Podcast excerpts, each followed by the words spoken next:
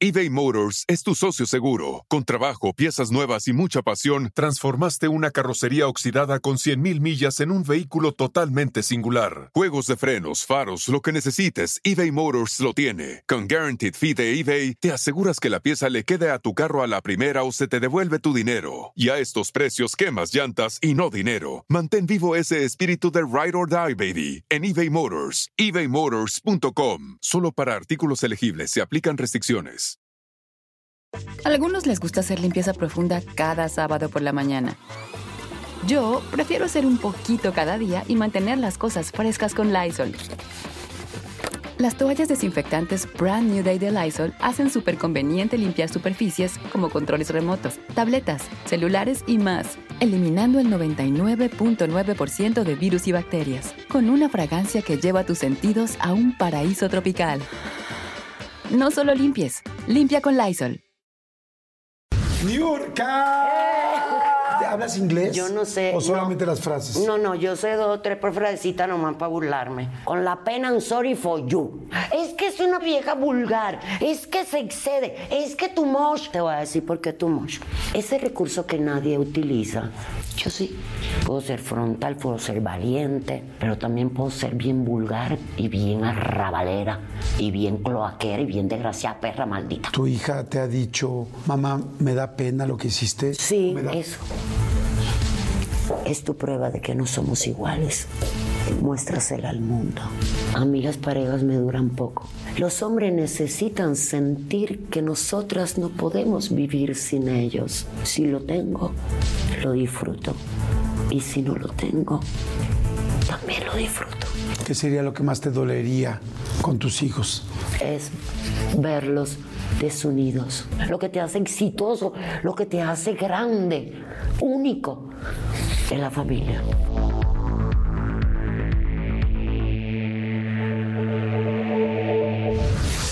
Hola, ¿cómo están? Saludos a toda la gente que ve esta entrevista. Gracias, gracias a gente de todo México, todo Estados Unidos, Centroamérica, a la gente de Europa, toda la gente que nos está viendo en diferentes partes del mundo. Gracias, gracias, gracias.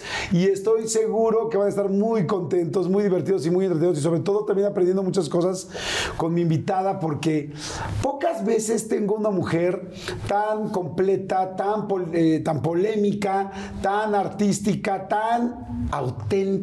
Esa es yo creo que la palabra número uno de ella, auténtica. Eh, yo creo que mucha gente de repente quisiéramos ser más nosotros y a veces nos cuesta un poquito de trabajo. Por supuesto, este, eh, actriz, conductora, cantante, vedette. Y aunque siempre se dice alguien que doy esta presentación, creo que ella realmente lo hace así con todas sus letras. ¡Niurka! Corazón, ¿cómo estás? Te amo. Oye, ¿cómo? no manches Qué lo guapa que estás. Gracias. Te lo dije ahorita que Tú entraste. también. Gracias, muchas gracias. Oye, nunca, siempre te he visto guapa, pero nunca tanto como ahorita. Ay, yo creo que son los 55, es un número mágico. Oye, eso ya, nu- nunca pregunto la edad de las mujeres porque luego puede ser incómodo para ellas. No, yo- para Pero mí no. En tu caso es una Yo lo cosa presumo. real. Exacto. Yo lo presumo, sí. Porque este, yo creo que los años son un regalo, antes que nada, ¿no? Claro. Un año más de vida, oh, gracias, Diosito, los anticos, todo. Pero lo más importante es aprovechar cada etapa. Y yo vengo presumiendo los 55 años, desde los 53 me equivoqué. me equivoqué con 53 años. Nunca se me va a olvidar. O sea, le sumaste en lugar de Sí, restarle. fíjate lo loca que soy. Muy Jordi Rosado en Brother. Muy bien. cagada, ¿no?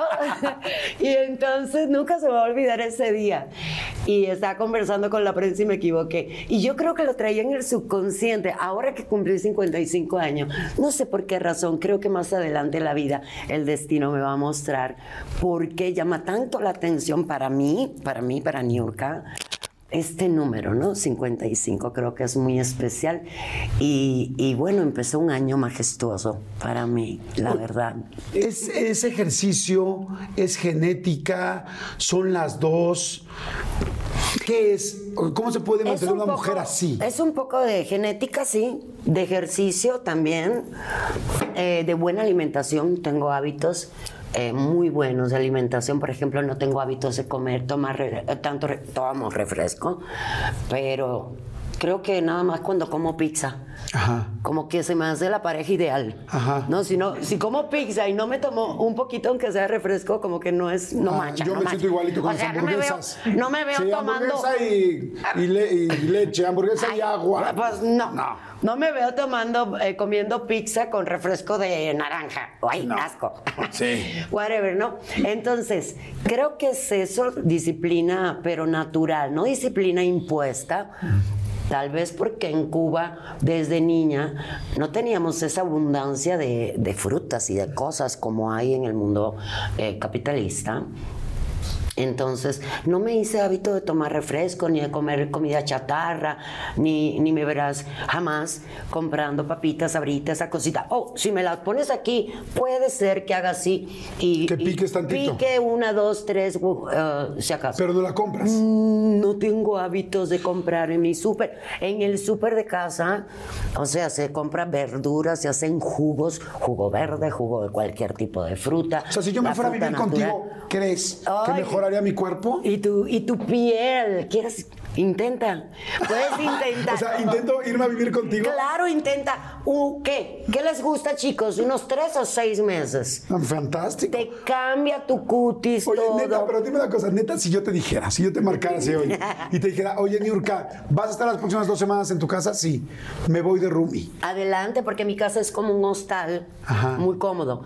Es, un, es una casa muy viejita, Ajá. Pero eh, es una casa heredada de los abuelitos de un amigo adorado, Paquito. Mientras preparo mi imperio, mientras ah, levanto mi propia casa. Mi casa para mi tercera edad. Exacto. Y él me dijo, oh, la tengo. Dice, la de mis abuelos. Y ¿Y me sí? fui. Y aparte te la risa porque llegué a Mérida y vivo donde creen. ¿Dónde? En el ombligo del pueblo. Ah, qué padre. O sea, donde pasa la vendimia, donde pasan los camiones, donde todo alrededor hay, hay gente de la raza, gente del pueblo, gente neta, gente que se levanta todos los días a romperse el lomo. Nada, high slice pipiris, nice mamonais, ni pluma, ni guaruras, ni choferes, ni, eh, ni marcas, nada. La tiendita en la esquina, eh, el, el, el, um, ¿cómo se llama? El de la vendimia que, que ofrece que si dulces, que si eh, este, etole, que, que si atole, que, eh, que, que si elotes, y así pasa la vendimia por mi casa. Me tocan la puerta que si venden Yakult, que si venden esto, que si venden.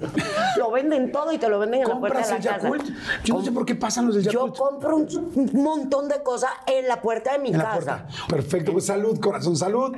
Salud con todos ustedes. Si se están tomando algo, este, pues bueno, si nos están acompañando, perfecto. Y si no, acompáñenos con lo que sea. Este, algo, un, drink, un cafecito, café, un un té, un lo que whisquito, un este, esquite. Capaz que dice, ah, pues voy a echar un esquite mientras los veo. Se me antojó. ¿Se te antojó un esquite? Niur- No, que diga la gente, se me antojó. Porque, Ah, sí, sí, sí. Porque Niurka lo menciona, se me antojó. Se me antojó el esquite. Bueno, en fin, vamos a arrancar y va a estar padrísima la plática. Así es que yo encantado que estés aquí, mi querida Niurka.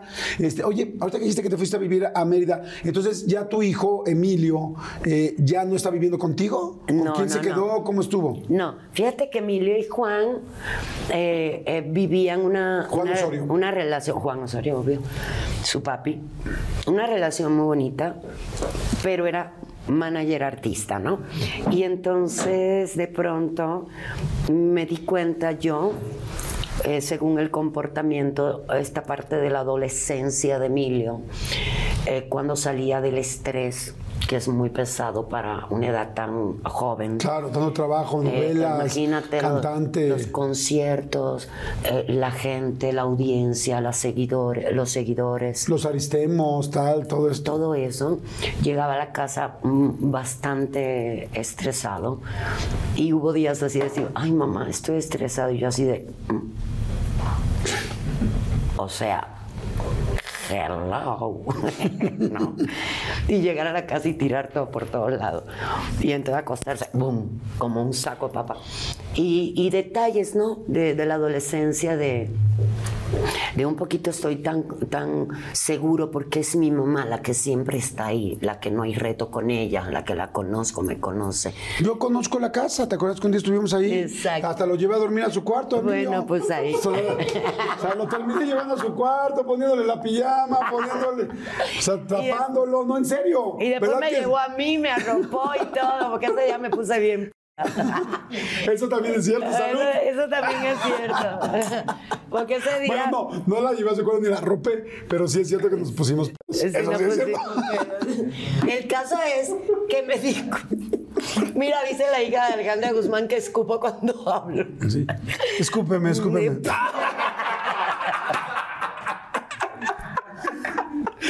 Oigan, Bueno, el caso es que hablé con Juan y con Emilio y les dije, pues ya es hora de, de disfrutar juntos, pero esta vez como papá e hijo, levantarse juntos, acostarse, eh, eh, eh, darse las buenas noches, tolerar esa parte de convivencia de familia, papá e hijo.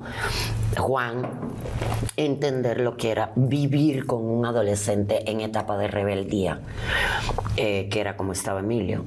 Y Emilio empezar a, tú sabes, a aplicarse, Claro. a disciplinarse Sí, con su papá. con su papá. ¿Quién es más disciplinado? ¿Juan Osorio o Niurka Marcos? No, Juan, Juan y Niurka son muy hacendosos los dos y no le estoy dando por su lado. Juan es muy limpio. Juan siempre huele muy... A Juan le puedes besar hasta el jumbillo, nunca No le me digas, para la próxima vez que lo vea. ¡Qué bueno que me dices! Es un hombre, es un hombre súper, súper eh, um, eh, vanidoso. Ah, Hola Juan, ¿cómo estás? Se va a caer la risa cuando escuche esto. Eh, pero es muy, muy, muy limpio, muy, muy aseado. Les dije que se fue, que vivieran juntos. Y entonces, pues obviamente eh, Juan dijo, hoy sí que le encantó la idea, porque él, obvio, nunca pensó que yo le fuera a soltar al chamaco así, como así, ¿verdad? Este, pero yo creo que se lo merecía, porque le llevaba la carrera. Él y yo acordamos que también viera por su parte económica para que lo enseñara a manejar su economía y a cuidar su dinero. Y eh, yo creo que sí se lo merecía. Entonces, eh, Juan se puso feliz. Pero y Emilio al principio dijo, "Good happy". Claro. Pues obvio, Juan impone su carácter. Este. Y así fue, desde que llegó a vivir con él, disciplina, orden, limpieza, organización, su cuarto, impecable. O sea, les ha servido mucho, estoy muy contenta. Eh, la etapa que Juan vivió de que le dio COVID, que se puso muy mal, también le sirvió mucho a los dos para unirse más. Han- Juan mantenía a Emilio, lo mantuvo toda la vida, o sea, siempre, siempre No, no, aportó no. económicamente. No, no, no. No, porque eh, pues la verdad que nosotros no estábamos muy mal, nuestra relación estaba pésima y yo creo que Emilio fue como un niño de Atocha, como un eleguacito que llegó a nuestras vidas a compensar eso, tú sabes, a, a- a que dejáramos tanta agresión, tanta guerra y nos tranquilizáramos. Y luego se casó con Emiret, que Emiret no fue, nunca le importó que Juan estuviera cerca de sus hijos ni de su familia ni nada. Entonces eh, fueron hasta los 10 años que Juan volvió a ver a su hijo en todos los aspectos, física y en todo lo- Y económicamente. económ- en todos los aspectos. Pero está bien porque mira, mis hijos no tienen precio y lo que más, lo único que yo pido para mis hijos toda la vida para los tres papás, porque yo soy como siempre digo muy dadivosa y le di un papá a cada uno. cada uno tiene su herencia. No es difícil tener a tres papás, tratar con tres papás. El papá de Romina, el papá de Kiko, el papá No, de porque Emilio. si un- eres una persona, en este caso, yo soy una mujer que no le pongo precio a mis hijos. Jamás en la vida le he puesto la ley a ninguno. Y tampoco he permitido que me digan cómo criar a mis hijos. No los mantienes. Además, Tú sabes, no vive con ellos, no sabes qué le duele, no sabes cómo se levanta, cómo se acuestan, qué, qué- qué educación están teniendo. No puedes opinar. Entonces a mí no me va a venir a decir cómo criar a mis hijos. ¿Entendiste? Y así fue como yo mantuve la situación, hasta que ya ellos buscaron a mis hijos. Romina siempre disfrutó a su papá, pero los varones no. Los varones, Kiko recuperó a su papá con 14 años, Emilio recuperó a Juan con 10 años, pero todo está muy bien ahora. Los papás me respetan como debe de ser, porque yo los respeté a ellos y les respeté su lugar como papá. Ellos no estuvieron con sus hijos porque ellos no quisieron. Yo jamás les puse precio a mis hijos ni le puse la ley. Lo que significa es que cuando ellos sintieron la necesidad de disfrutar a sus hijos para darle amor y para ayudarlos económicamente, la relación se afianzó absolutamente entre ellos. ¿Y qué les decías a los niños, por ejemplo, de chiquitos cuando los papás no estaban? Nada le hablaba de ellos, la verdad, lo bueno y lo malo. Esos son sus defectos. Y estas son sus virtudes. Entonces, es tu papá y tú tienes el derecho a disfrutarlo. Así que el día que puedas disfrutarlo, vas a tener esa puerta abierta. Lo mismo le decía a los papás. Ok, muy bien. Mamá, a mí nadie me va a decir cómo criar a mis hijos, eso no va a pasar. Salud, corazón. Salud, me da mucho gusto. Me gustó esa frase de mis hijos no tienen precio. Me gustó muchísimo. Y entonces platiquemos de cuando tú estabas más chica. Bueno, ah, pero antes te quiero preguntar algo.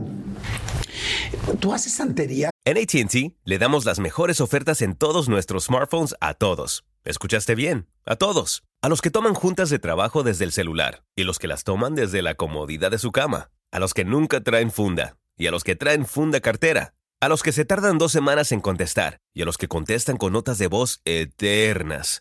A los influencers y a los que tienen su cuenta privada. A los nuevos clientes y a los existentes. ATT le da sus mejores ofertas en todos sus smartphones a ti y a todos, porque conectar lo cambia todo. Las ofertas varían por dispositivo, sujeto a términos y restricciones. Visita att.com o una tienda para más detalles. Oigan, ay, me acaba de dar muchísima hambre, pero bueno, no, no saben, de repente me entran así esos, esos hambrismos tremendos. Perdón si pudieron escuchar inclusive mi estómago, porque bueno, estos micrófonos lo captan literal todo. Pero es que estaba pensando en el McCrispy de McDonald's. O sea, ¿ustedes ya lo probaron? No, no, no, no, no. Es que, bueno, si ya lo probaron, seguro me entienden. Es un sándwich de pollo crujiente, jugoso y al mismo tiempo picante. ¡Ah! Viene con unos pepinillos deliciosos y te lo sirven con una salsita picante que está así en todo el pan. Uf. Y si lo pides con un Sprite, no sé por qué, pero se siente que pica todavía más. En serio, qué hambre me dio. Me- Mejor le paro porque si no, no voy a poder seguir con la entrevista de hoy. Ustedes que pueden, disfruten de su McCrispy en McDonald's o pídanlo por el app desde sus teléfonos. Seguimos. O sea, verdaderamente sí, porque he escuchado mucho de que si la santería, que no, tal, si has hecho, haces... No, yo no hago santería.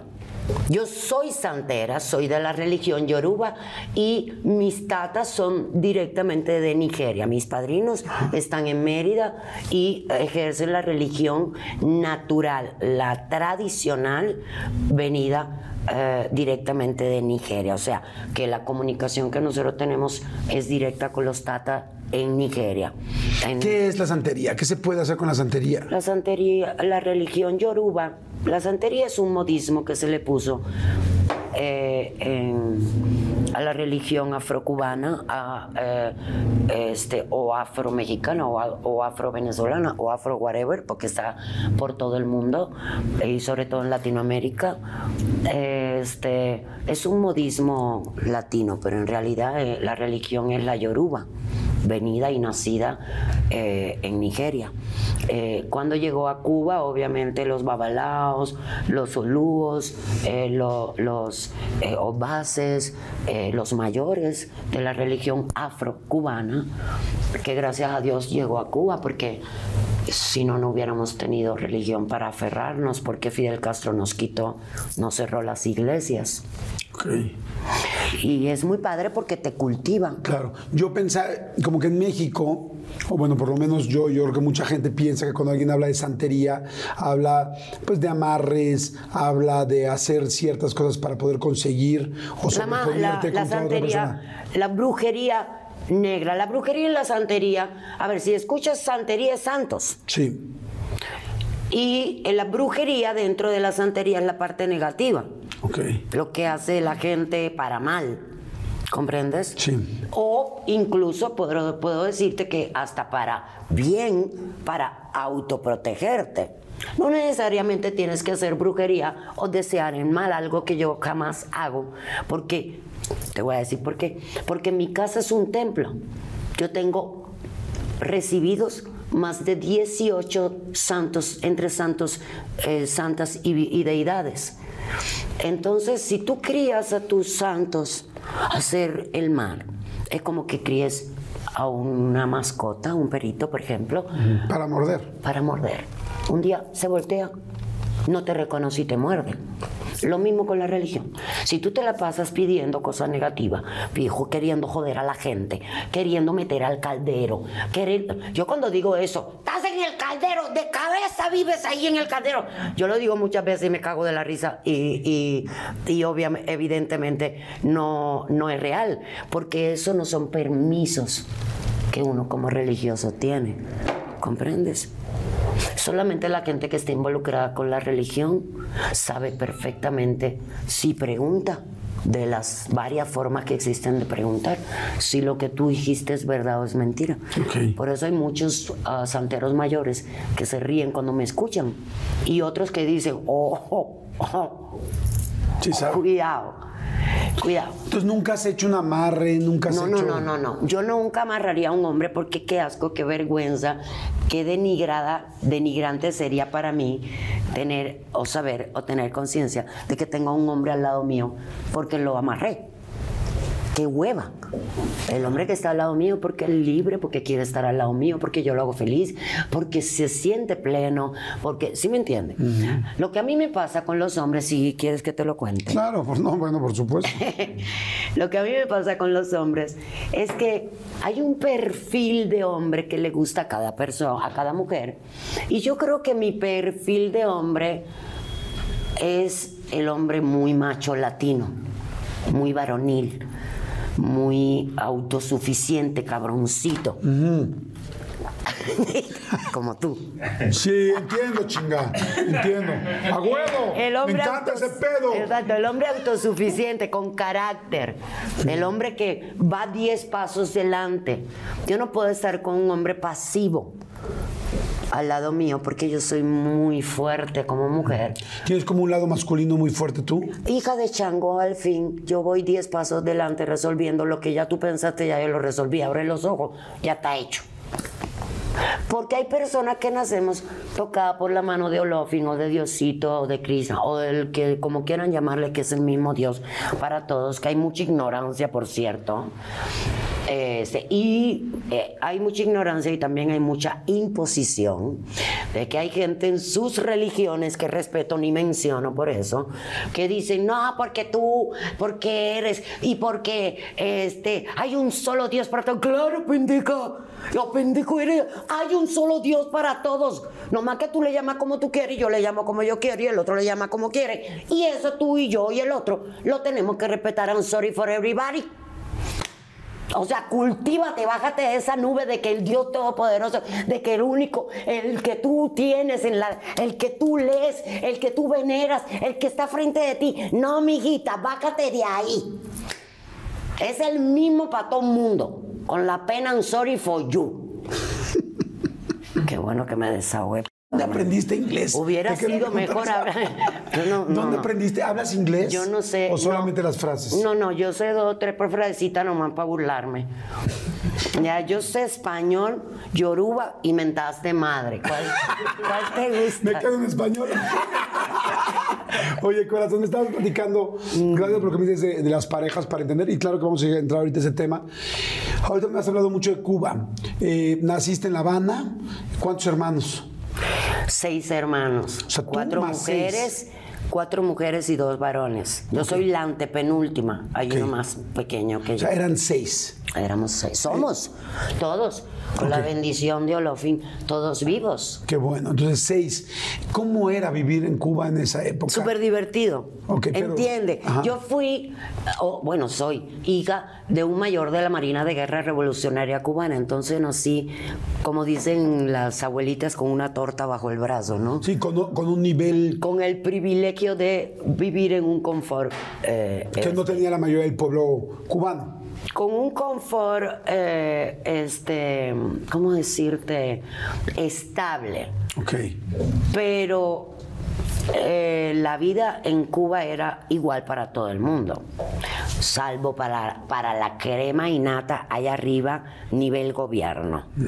Pero todos los demás que vivíamos, eh, fuera el, el trabajo que sea que tuvieran, igual tenían que ir a la bodega, igual tenían libreta de abastecimiento, igual tenían eh, limitaciones, igual caminábamos por la misma calle, cogíamos la misma guagua, o sea, era lo mismo. ¿Qué tenían en tu casa que no tenía la mayoría de la gente? De una manera o de otra en casa teníamos todo lo necesario. Mi mamá era, yo heredé, a mi madre me heredó a mí ser una cojonuda y saber buscar donde hay. Ok. Entonces, en Cuba, la gente dice que si eres un jinetero, en Cuba todo el mundo es jinetero. Y esto lo digo diciéndolo, lo digo para la cámara. es jinetero? Jinetear, luchar, conseguir eh, de la manera que sea el champú, el jabón. Y te estoy hablando cuando éramos chiquiticos, que éramos así, uno, dos, tres, cuatro, cinco, o sea, hazte cuenta cuando mi hermana Marta todavía tenía 10 añitos. De ahí para abajo éramos seis, imagínate.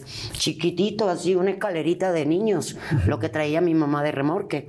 Entonces, mi mamá siempre fue muy guerrera. Mi mamá lo conseguía todo, aunque mi papá eh, era una personalidad en la política, de todas formas la guerrera, la luchadora, la que conseguía todo, la que tenía los contactos, la que nos enseñó a sobrevivir, a valorar, nos hizo hacendosos, trabajadores en la casa.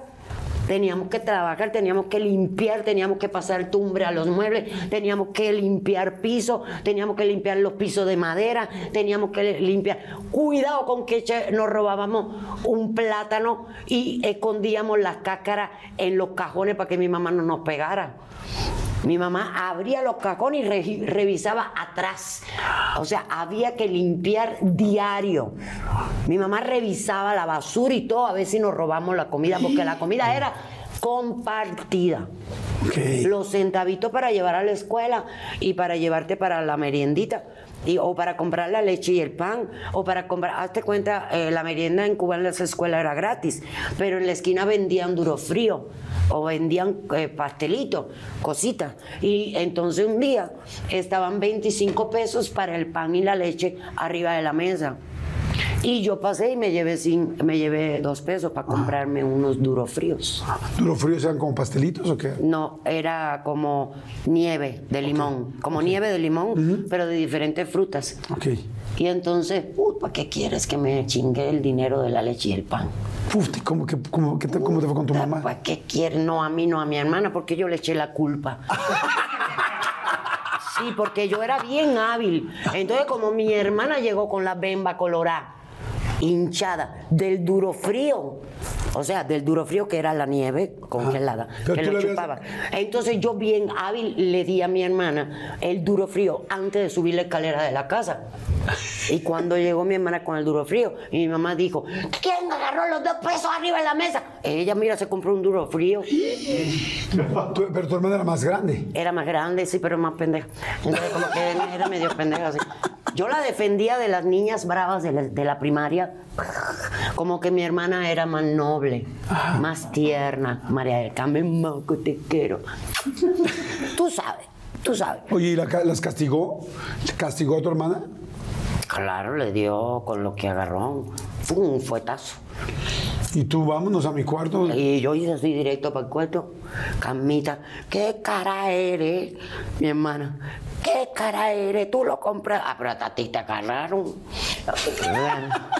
O sea, es un ejemplo. Claro, claro, claro, de De, muchas lo, cosas. de lo que haces de felicidad, de la felicidad con la que vives, con cinco hermanos niños. más. Claro. Tienes con quién pelearte, tienes a quien echarle la culpa, tienes a quien abrazar, con quien jugar, con quien reírte, con quien festejar, con quien llorar. Tú sabes, a veces lo echas de cabeza, pero también a veces a a quien ti. defender, porque yo la defendía en la escuela de la cocotimba, de la cocotimba, tú sabes, ¿Qué las la negritas cocotimba? cocotimba que eran bien peleoneras, bien chumas, o sea, que eran bien cabronas. Entonces, sí. Oye, y tú, este carácter que tienes, eh, explosivo, fuerte, eh, muy segura, ¿lo tenías desde chiquita? chiquita yo era así. Era como soy, con la gente linda, súper dócil, súper tierna, con las personas que necesitan, súper protectora, súper atenta, súper... Pero que nadie se pase. Pero con la gente culera.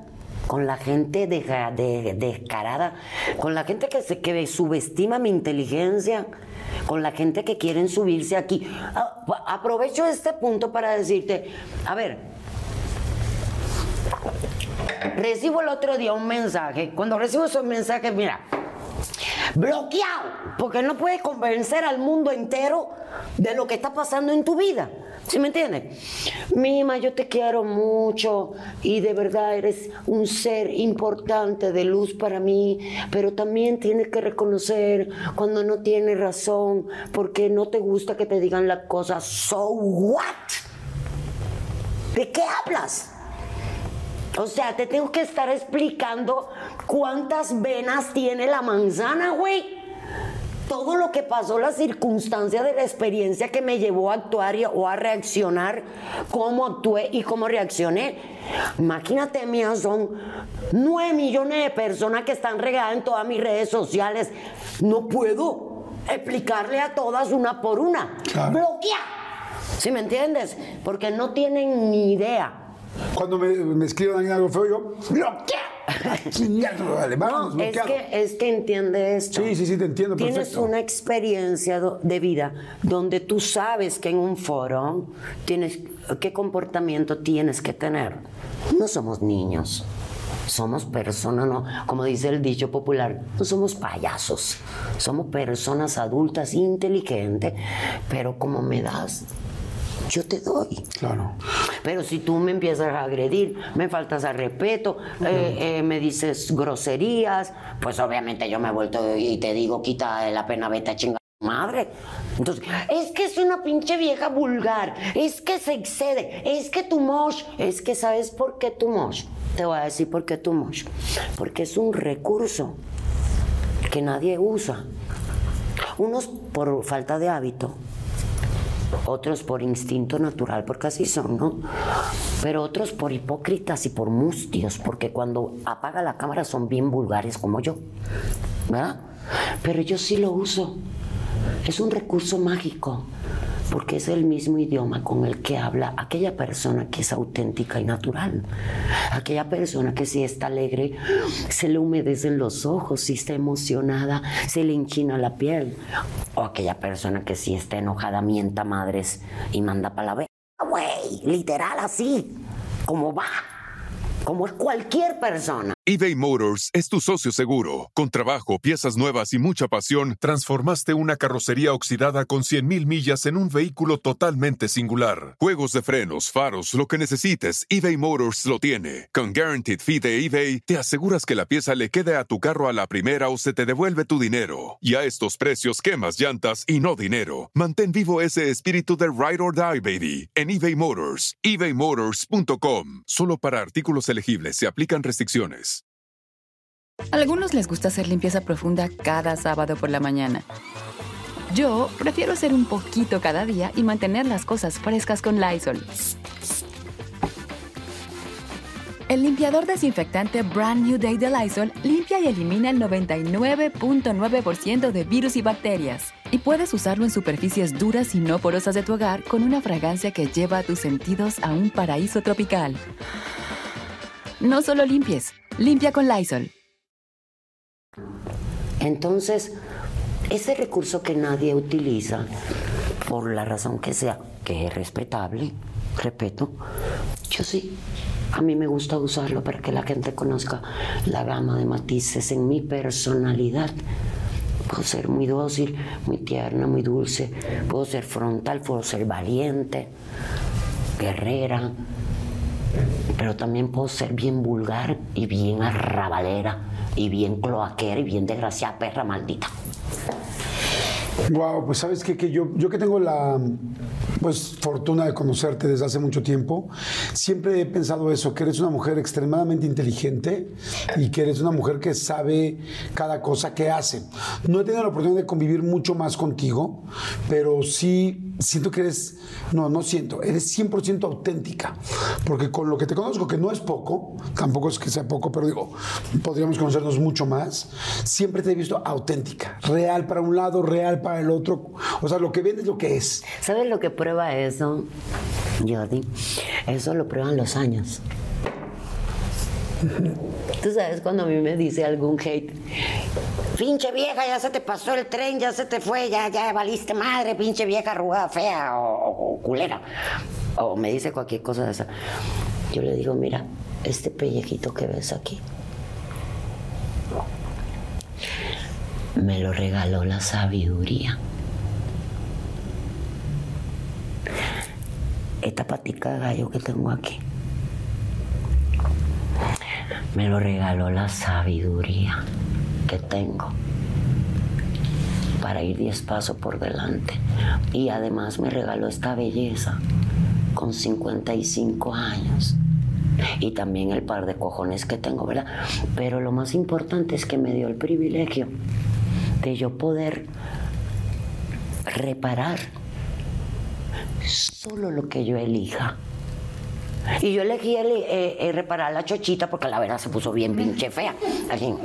¿Te la, te la reparaste? ¿Te hiciste una Puta, si operación? me la dejé 15 años. no ¿Quiere me ver? digas, ¿qué te hiciste? ¿Te hiciste reju- rejuvenecimiento vaginal? No. Entonces, ¿qué? Tú sabes todos los años que llevo dándole fuete para que a esta altura regrese para atrás. Ay, no, qué pereza. ¿Qué te hiciste? No, nada más el rostro. Los bembitos. ¿Fue con operación o fue con inyecciones? Porque ahora inyecciones... No, no, no, operación, operación, porque, eh, porque pues estaba bien pinche fea. Estaba, yo un día me miré así cara a cara, frente a frente, dije, no mames, estás de la chingada. Si le presento eso a un galán. Yo como que yo sí siempre me he comunicado con mi chuchita. ¿Eres de las que pone espejo abajo? No, no, verte? yo no pongo ningún nada abajo. Yo hago así delante del espejo. A ver, niña. ¿Cómo estás? ¿Qué tal, baby? Y entonces fuiste... Sí, ah, porque como yo te- soy, tengo elasticidad, puedo. ¿Hace mucho te operaste o no? Oh, sí, hace como, ¿qué? ¿Siete años? O un poquito más, no sé. Como nueve, ¿no? Sí. Pero sigue idéntica. Sigue idéntica. Ah, qué bueno. ¿Qué más te has operado? Ah, no, las teticas, porque un primero me puse para tener, porque no tenía, tenía dos huevos, pero fritos. Después me puse, pues, para... ¿Levantar el pez de los porque, niños? Porque llegué a la, eh, este, ¿cómo se llama? A la farándula y, y, pues para el escote, ¿no? Para presumir, sí, el escote. Y ya después, después me puse para putear, porque... para hacerme más evidente, así de... Oye, en tu día a día, en tu día a día te pones escotes o no? Porque luego hay gente que con la parte artística anda muy sexy, pero en la parte privada anda con sus sudaderas o muy, o muy tapada. ¿Cómo No, es? es que yo siempre ando encuerada. Como vivo en Mérida, me pongo mi traje de baño, tipo brasileño, chirriquitiqui, porque no me gusta que se me marque el cuerpo con el sol. Y me pongo mi hilo dental súper chiquito, y me pongo mis jipetas, y me levanto mi cabello, y me pongo a hacer mi quehacer, lo que tenga ganas de hacer ese día. Encuerada ando en mi casa todos los días. Yo no soy de esa de andar, como en Mérida hace calor, sí, en casa hay aire acondicionado en todas las habitaciones y en todas las habitaciones de eh, habitaciones sociales hay eh, abanicos y todo, es muy fresca casa, la casa, pero el sol está fuerte, entonces yo no soy de ponerme playera ni nada de eso. Aparte, como no uso calzones ni brasier, No, o sea, nunca usas calzones nada ni más brasier? cuando los voy a enseñar. Porque los calzones son muy lindos, me compro en Victoria's Secret, entonces tanto los brasieles. como los bloomers son muy lindos. Entonces, ¿para qué te pones bloomers si no lo va a ver la gente? Claro. Entonces, me lo pongo cuando los pantalones me encanta. Por ejemplo, ahorita está de la moda a la cintura, como este que traigo. Pero me gusta mami a la cadera. Entonces, cuando uso pantalones a la cadera, sí me pongo el calzoncito de, de brillito aquí de Victoria para que se vea. ¿Eres, por ejemplo, de tener ropa especial interior para cuando estás con, con tu galán, con un hombre? No, yo duermo desnuda. Me molesta la ropa interior porque me hace calzón chino Ajá. y me lastima mi colita o mis ingles o whatever, ¿no? Me pela la, la chochita y entonces no me gusta porque la tela se jala Claro. y me molesta. Yo duermo desnuda, desnuda en pelotita. Así duermo yo. ¿Tienes pareja ahorita? ¿eh? Yo siempre tengo machitos, siempre. Entonces ahí están y cuando quiero nos vamos. La gente no me cree, pero yo digo la verdad. Claro, no, sí me queda claro. O sea, la gente no me cree y cree que yo ando, eh, también se cree que yo ando como una loca eh, eh, eh, con fuego uterino por ahí. Señores, no. No tiene nada que ver que tengas garantizado un órgano genital masculino. Ay, qué, qué mustia me escuché, no mames. Una buena ver ahí esperándote para cuando se ofrezca un fin de semana de vacaciones, irnos a la playa solitos en el barco. Eh, una cosa es eso y otra cosa es que uno tenga fuego uterino. O sea, no tiene nada que ver. Yo puedo vivir sin hombre. ¿Cuánto es el máximo tiempo que has estado sin sexo? Pues yo digo que 15 días. He estado 15 días tranquila y a los 15 días, cuando llegan, pero bueno, ahí está un poquito uno desespera. 15 días, qué duro, qué fuerte. Sí, sí. No, vamos a brindar bien, güey. Ah, sí, claro, si no- Tiene que escucharse. Además, acuérdate, 7 años sin orgasmo. Y a los hombres, no, orgasmo, yo hombre. nunca tengo- yo no Si sé qué 15 es días eso. no aguantamos, imagínate. Señores, vamos a hacer rápido un refil, rapidísimo un refil. No le cambien, por favor. Bueno, seguramente no le pueden cambiar aquí. Bueno, sí le pueden cambiar porque, bueno, estamos en YouTube. Pero, No, bueno, pero no le cambien, porque está buena la plática. no, hombre, tenemos miles de cosas que platicar. Te quiero platicar de todo y preguntar de todo. No se vayan. Este, gracias a toda la gente que les, si les está gustando, por favor denle like, suscríbanse al canal. Queremos llegar eh, rápidamente a los 4 millones eh, de suscriptores, porque eso nos hace tener más entrevistas y además tenemos unas sorpresas. Es que no lo dejen nada más en verse, sino suscríbanse, suscríbanse, suscríbanse. Es gratis, siempre lo será, pero pues ahí nos ayuda a que tengamos más entrevistas. Regresamos. ¿Tu, tu papá se, eh, se va de la casa cuando tú tienes 5 o 6 años? Mi papá, oh, mi papá fue como mi primer, este, Amor. amor, ¿no? Como dicen, este, cuando mi mamá lo dejó porque le puso 50 millones de cuernos, 50 millones.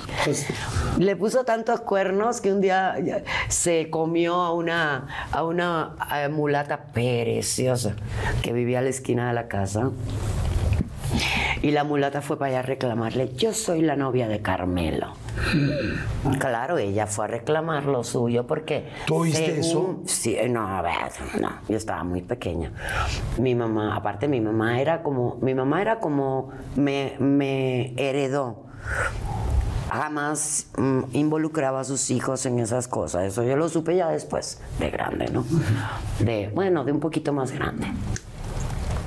Pero mi mamá le contestó, ah, tú eres la novia, yo soy la esposa. Y no, no estoy enterada de que él quiera divorciarse, ni yo. Eso no está pasando. Mi mamá, pero pasa, pasa, siéntate. ¿Qué más te dijo? o sea, mi mamá era como yo. Una vez Juan me pegó un cuerno con Juan Osorio. Me pegó un cuerno con una mulata cubana preciosa de Veracruz. Se la trajo cuando aquello de este solo para o solo para hombres. ¿Te acuerdas? Sí. que Juan intentó poner ese espectáculo. Y, cuando, y yo fui la madrina, él me eligió a mí de la madrina, pero se estaba coqueteando con una de las eh, chicas del grupo. Y cuando llegué yo a los camerinos, normal, inocente, eh, saludándolas, como yo soy, tú sabes, muy empática con todo el mundo. Y si yo iba a ser la madrina más, me dice ella, es que Juan me prometió que me iba a dar, va a poner un departamento y, y- me tiene viviendo en no sé de qué, con casa de quién y no sé qué. Y, Wow. Y yo te lo digo porque sé que ustedes están separados. ¿Y tú cuál separados? Vivo con él. No, no, no, no. Yo soy más, más ruda. Le dije, ¿ya le diste el culo? No, no, yo no me he acostado con... Pues tienes que dárselo. Si no se lo da, no te va por el departamento mío. No es de gratis. Pero dame tu número.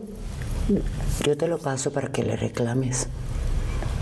Me dijo, ay, tan linda. Le dije, ¿Cómo crees? y ya cuando llegamos a nuestro hogar, Juan, ¿y tú? que era en la casa del árbol, este, la llamé No, y le dije, ¿te hablan? no mami. Le dije que si no te daba el, que si no, le di, así le dije a Juan, te hablan. Le agarró el teléfono y me dijo, ¿quién? Le- la chica esta de Veracruz que te está escogiendo, que te quiere coger. Ya le dije que si no te da el culo, no hay depa. No mami. Miré mi espalda y me fui. ¿Y cómo se puso Juan? ¿Cómo creen? ¿Y cómo qué le dijo Juan? Oh, hola. No sé, porque yo me fui. Los dejé en su privacidad. No. ¿Y no te dolía? Sí, pero yo calmo ese dolor con ese, esa irreverencia. Ok. ¿Y luego no te peleaste con él? No, ya cuando entraste a tu cuarto fue, oye, ¿qué te pasa? No, después de eso hubo una conversación de me voy y te quedas, me voy, te quedas, me voy, te quedas, me voy, me quedo. Ahora sí dijiste, "Me voy". Y me quedé. Porque después de eso vino Aventurera con Carmen Salinas. Ok. Y entonces yo me concentré en mi trabajo, pero después me uno por ahí. ¿Y él lo supo? No, lo supo después. Él creyó que fue Bobby, pero con Bobby yo no le puse los cuernos. Ahora te voy a preguntar de eso. ¿Esa persona con la que estuviste fue de Televisa? ¿Con la que le pusiste, pues no el cuerno, sino con la que hubo la venganza? Fue un actor que me guapísimo. ¿Que trabajaste con él? No te voy a preguntar quién. Trabajé evidentemente. con él, trabajé Ajá. con él, sí. Estaba trabajando con él y me lo... Y entonces dije, bueno, ya puedo dormir tranquila. Te sentías más tranquila. Claro, porque ya estamos a mano. Ok. Así qué? soy yo, tú sabes. Si tú rompes la regla, pues yo la rompo. O sea, tú- Porque lo que tú haces, para mí, es lo correcto. Es mi- o sea, si tú eres pareja de alguien que es leal, ¿tú eres leal? Total. ¿Has podido ser al fiel? 200, yo soy fiel al 200%. Aunque estés prendidísima. No, yo no me prendo con nadie más porque no tengo ojo para nadie más que para esa persona. ¿En serio? Sí, lo juro por mis anticos, lo juro por mis hijos, lo juro por mi vida, por mi salud. Ok. Pero si te la hacen, te la pagan. Sí, si me la hacen, me la desquito. Es más, si me la hacen, yo me entero. Y me hago la, la, su- la sumisa. La que no pasó nada, está bien. Aguanté. En cuanto se me aparece la oportunidad, me lo quimbo y bien. Ok. ¿Podrías tener una relación abierta? No. O sea, no puedo compartir a mi pareja. Sí. Una vez tuve un galán que me invitó a cenar a su casa y me dijo que me tenía un regalito y cuando llegué al departamento estaba, eh, eh, ¿cómo se llama? Cachondeando con una chica. Y yo agarré mi bolsa y me fui. Eh, No tolero eh, ver al hombre que yo quiero con otra persona. ¿Qué hombre te ha lastimado muchísimo de tus parejas? Que dices, ¿cómo me dolió? El que más, más me ha lastimado, más en toda, toda, toda mi vida, Juan. ¿En serio? Sí, porque yo lo quise mucho y lo cuidé mucho y lo procuré mucho y, y tuvimos muchas, muchos éxitos y tuvimos mucha historia y, y- y hicimos mucha vida familiar y conviví mucho con su papi, con su mami, con sus hermanos. Eh, tú sabes, cada fin de semana que no teníamos trabajo, eh, la labor era ir con la familia. Eh, eh, ah, Juan no veía, cuando yo lo conocí no veía ni a su mamá ni a sus hijos, Miriam y Juanito, hacía años. Eh, y cuando yo llegué a su vida, Miriam y Juanito empezaron a ser muy cercanos, él empezó a disfrutarlo junto con mis hijos, mis hijos le empezaron a decir papá, tú sabes, fueron casi ocho años de mucha vida eh, este, familiar En, total. en esos momentos se decía mucho, o era como un vox populi de, es que Niurka realmente quiere estar con Juan porque es el productor, pero no le gusta, pero en realidad no está enamorada de él. No, pero eso a mí nunca me importó. La realidad es que no duras con una persona que no te importa tantos años. La realidad es que no cuidas y, y, luchas por sacar de las adicciones a alguien que no quieres. La realidad es que no expones a tus hijos a que le digan papá a alguien que no te importa. Y la realidad es que no te preocupas porque ese hombre recupera su familia que no tenía desde hace años si no te importa. Entonces hubo muchas claves, muchos puntos claves importantes eh, que demuestran que adopté a Juan desde lo más profundo de mi corazón. Tú sabes, él me importó mucho por muchas razones. Lo quise mucho, lo adopté. Y, y, fue una de esas cosas que dices, bueno, si estoy aquí es porque el destino me puso, es una labor que tengo y voy a, a hacer prueba superada de esta labor que me ha puesto la vida, ¿no? ¿Regresarías con él? No, no, ya no, ya no, porque eh, uh, león no come león, porque uh, somos, los dos somos la velita de cada uno de nuestros pasteles. Son muy líderes. Somos muy líderes, entonces dos líderes en, bajo el mismo techo estamos cabrón, ¿verdad? Claro. Oye, y este, tu primer, el primer papá, ¿no? el papá de Kiko. Eh, ¿Cómo se conocieron? ¿Cómo, ¿Cómo fue? ¿Tú estabas en Cuba? Federico, Federico y yo nos conocimos en Mérida, okay. que yo fui a hacer show, él estaba... ¿Tú de Cuba venías a hacer show porque estabas...? No, o de Cuba o de otros países, es, es según la gira. Y me fui con eh, el show que estaba Mirta Medina. Entonces me escapé con Federico en la moto de Federico Perra. Una moto, moto, moto, un caballón. Pinche y yo monstruo. atrás, sí, y yo atrás, ya sabes, con un policía de la PGR. Eh, yo, muy chiquita. Y entonces tendría yo 18, 19 añitos. Y este me escapo de la seguridad que nos ponía el gobierno cubano. ¿En esa época nadie te pedía o te pidió favores sexuales? Mucho, claro, mucho, igual que a todas. O sea, yo, yo viví lo que todas. Igual que la trata de blanca, trataron de venderme. Tuve un amiguito. ¿Cómo, cómo? No, no, espérame, espérame, detente ahí. ¿Cómo trataron de vender? Tuve un amiguito vesti uh, uh, de vestuario. Ajá. Uh, de, los de este- vestuario, este que era muy amiguito de todas, de mío también. Y un día me dice, Mima, que quieren que te sientes en la mesa, fulano de tal. Y entonces digo, va, está bien. Y yo me siento, obviamente el señor estaba acá, mi amigo estaba acá, eran tres asientos, y yo me siento en el medio, porque allá no había asiento y acá estaba la pista. Y yo me siento aquí. Y de pronto veo que el señor le pasa algo a mi amigo y mi amigo hace así y yo meto la mano. Muy inteligente.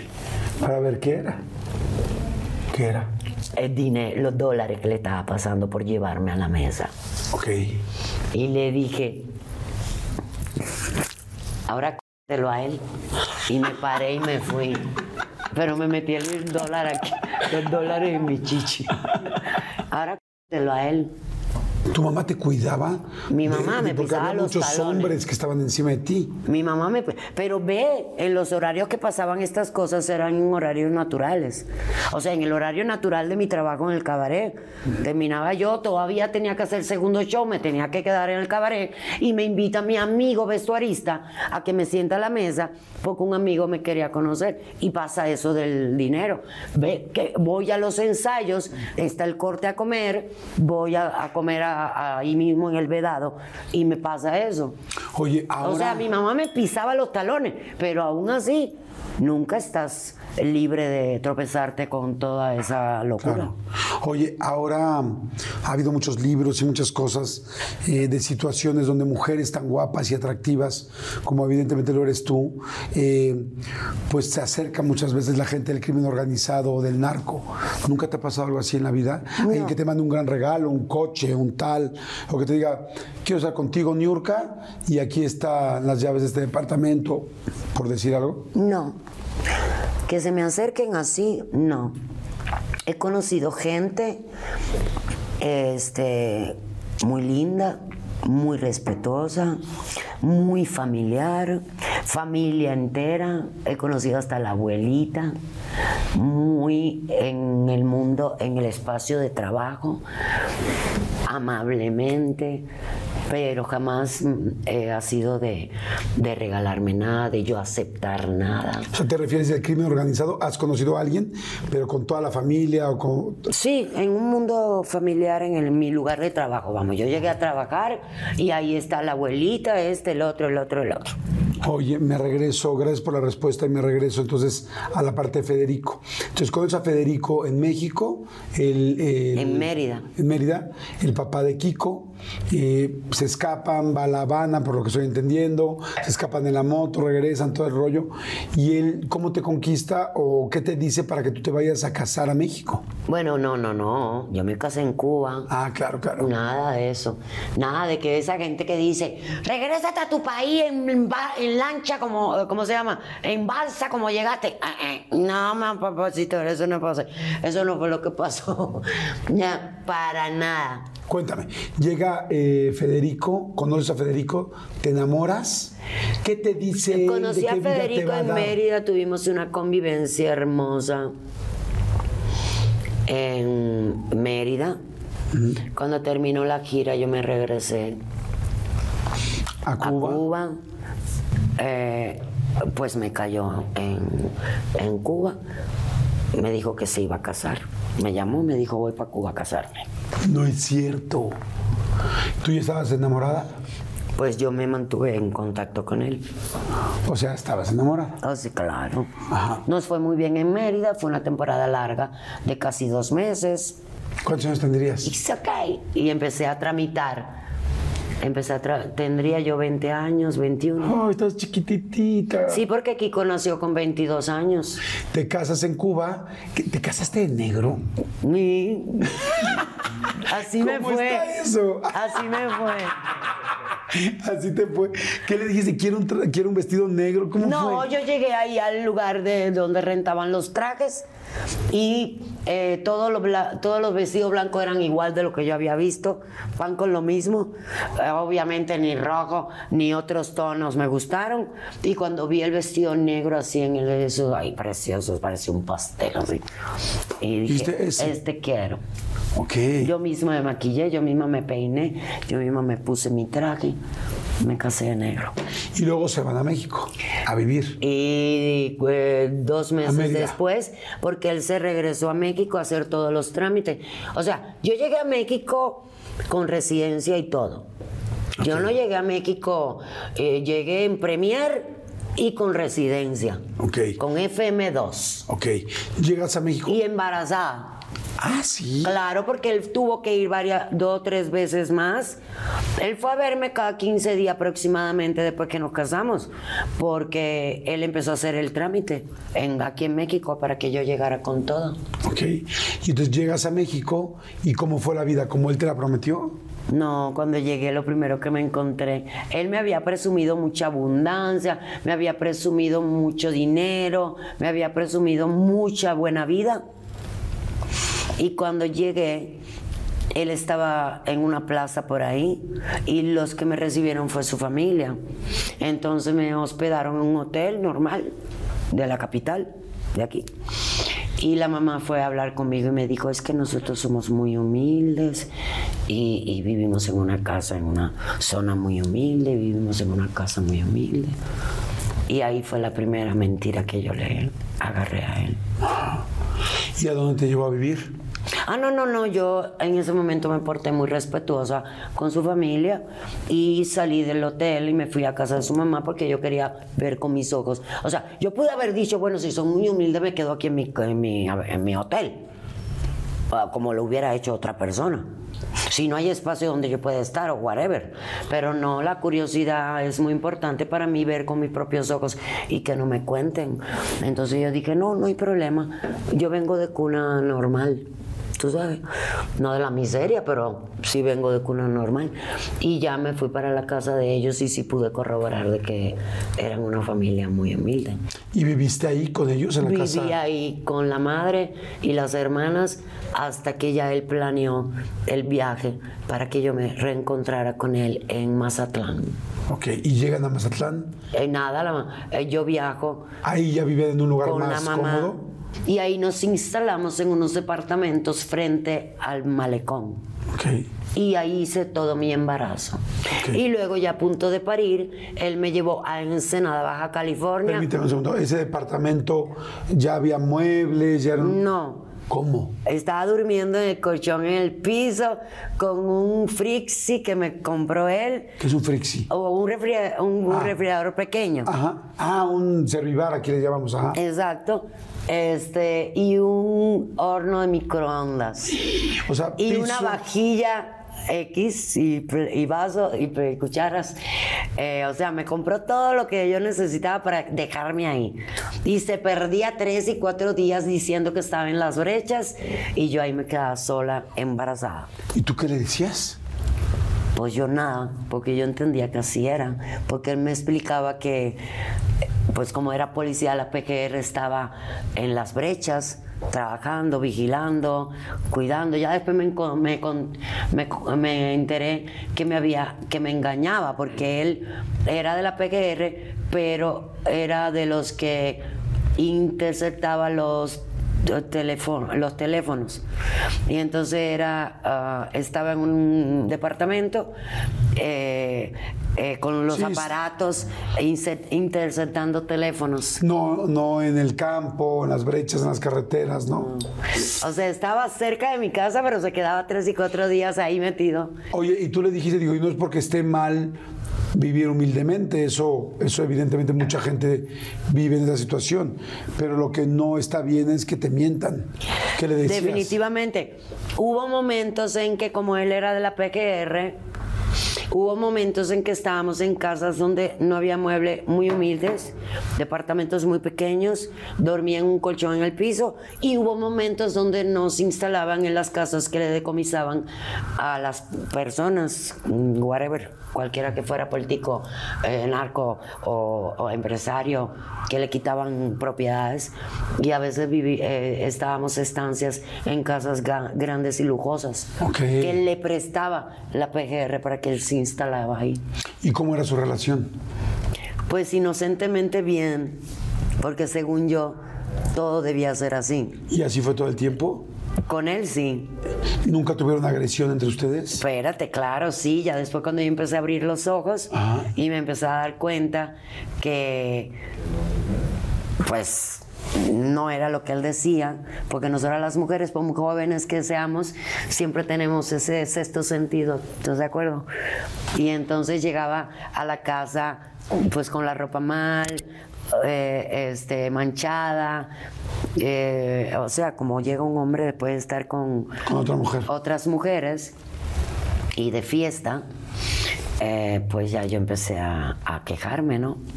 Pero me le tuve que escapar. Una vez, una vez fui a reclamarle a uno de esos departamentos donde eh, estaba él haciendo su trabajo de intervenir teléfonos eh, y le fui a reclamar porque había acabado de llegar mi mamá al departamento. Y dijo, ¿cuántos días llevamos aquí y Y no está. no llega, exacto. Entonces yo en mi camioneta fui, mi mamá se quedó con el bebé, con Kiko, y fui a reclamarle. Y ahí fue donde jaló por él la pistola y me la puso acá.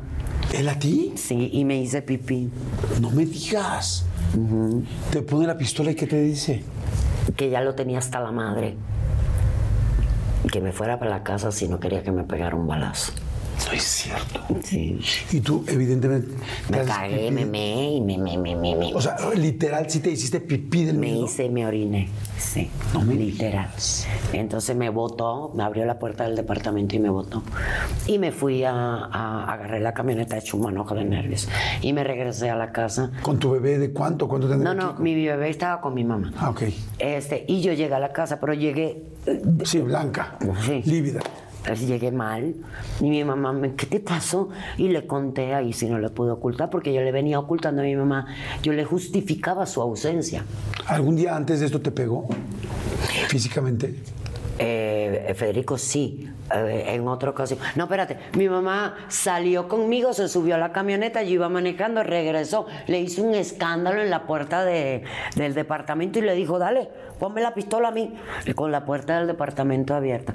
A Federico lo, lo corrieron de la PGR por esas cosas por, los, por, por pues, sus actitudes. Era muy perpotente en aquella eBay Motors es tu socio seguro. Con trabajo, piezas nuevas y mucha pasión, transformaste una carrocería oxidada con 100.000 millas en un vehículo totalmente singular. Juegos de frenos, faros, lo que necesites, eBay Motors lo tiene. Con Guaranteed Fee de eBay, te aseguras que la pieza le quede a tu carro a la primera o se te devuelve tu dinero. Y a estos precios, quemas llantas y no dinero. Mantén vivo ese espíritu de Ride or Die, baby, en eBay Motors.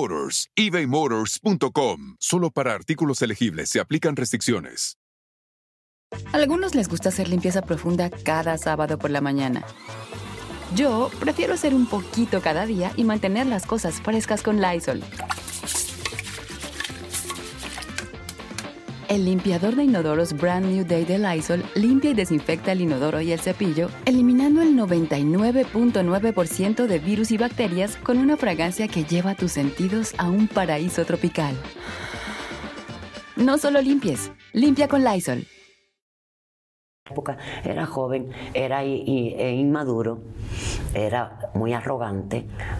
Un, chavo joven de la, PR, de la PGR con todo ese poder en sus manos, llegaba a mi casa con los pacos de dólares de 100 dólares de este tamaño así. ¿De dónde? No sé. Pero, y en otra ocasión, que el bebé estaba chiquito, estaba en la camioneta con él y, le, y el bebé estaba llorando y botó un golpe así para que se callara. Ya cállate. Puta, que agarro a Kiko con esta mano y le hago por la cara. Se bajó de la camioneta, le dio la vuelta, abrió la puerta y por los pelos. Y yo con el bebé acá. A culazo me bajó de la camioneta. Como 15 metros hasta allá. Por los pelos me jaló. Wow. Obvio, yo me aterré, no me quise subir más en la camioneta. Él se aterró porque yo me puse muy mal. El niño empezó a llorar y me subí en la cama de la camioneta, esas que tienen. La parte de atrás. En la parte de atrás me subí en la caja. No quise irme con él adelante y ya regresamos a la casa. ¿Vivías con miedo? Vivía con miedo, claro. Y en el momento en que pasa lo de la pistola, tú regresas con tu mamá, y te platicas todo, lívida, y luego. Y ahí nos eh, planeamos para escapar, para irme. Y bueno, la escapada no fue tan difícil, él no estaba en el departamento. No, la escapada fue muy fácil porque él, y obviamente sabiendo que estaba mi mamá y no iba a ir tampoco. Y después de lo que había hecho menos, y después de lo que hizo mi mamá en el departamento de trabajo del menos, entonces pudimos eh, recoger todo y Vamos. Ah, lo que no tenía nada de amor ni de atención, pero tenía un chingo de dólares, así que no hubo problema por dinero. ¿Te fuiste con los dólares? ¿Con tu pues bebé? con Kiko y con tu mamá. ¿A dónde te fuiste? Si mal no recuerdo, estaba en Tequila Tequila y ahí viajamos a la capital, fuimos a pasear por el centro, me encantó porque ese paseo estuvo muy lindo con mi mamá. Nunca se me olvida con mi mamá y, mi, y Kiko, chiquito, nunca se me olvida que paseamos por toda la zona centro bonita, sí estaba decorada. Bellas Artes, Madero, la Alameda. Toda, sí, no manches, mi mamá estaba fascinada. Nos metimos a las tiendas, eh, se, se compró algunas cositas. ¿Tú estabas muy triste o no? ¿O te sentías liberada? Pues yo estaba confundida. Estaba Qué buena respuesta confundida, claro. Estaba tranquila porque estaba lejos de la maldad, pero estaba confundida porque no sabía qué seguía. ¿Estabas enamorada? De ese monstruo, no. Desde el primer momento que me, que me lastimó, se apagó el amor. ¿Y alguna vez hablaron tú y él de esto? Entiendo que hoy tiene una buena relación con su hijo o no, con Kiko. No, O sea, ¿Nunca volvió a aparecer? No, no. Ah, reciente, cuando pasó, eh, sucedieron muchas cosas más. Como por ejemplo, me puso la pistola, me apuntó con su pistola otra vez en casa de su mamá. Como por ejemplo, yo tuve que hacerme la sumisa para convencerlo de que estaba bien, todo estaba bien para que me dejara ir a Cuba a quedarme con, con mi familia.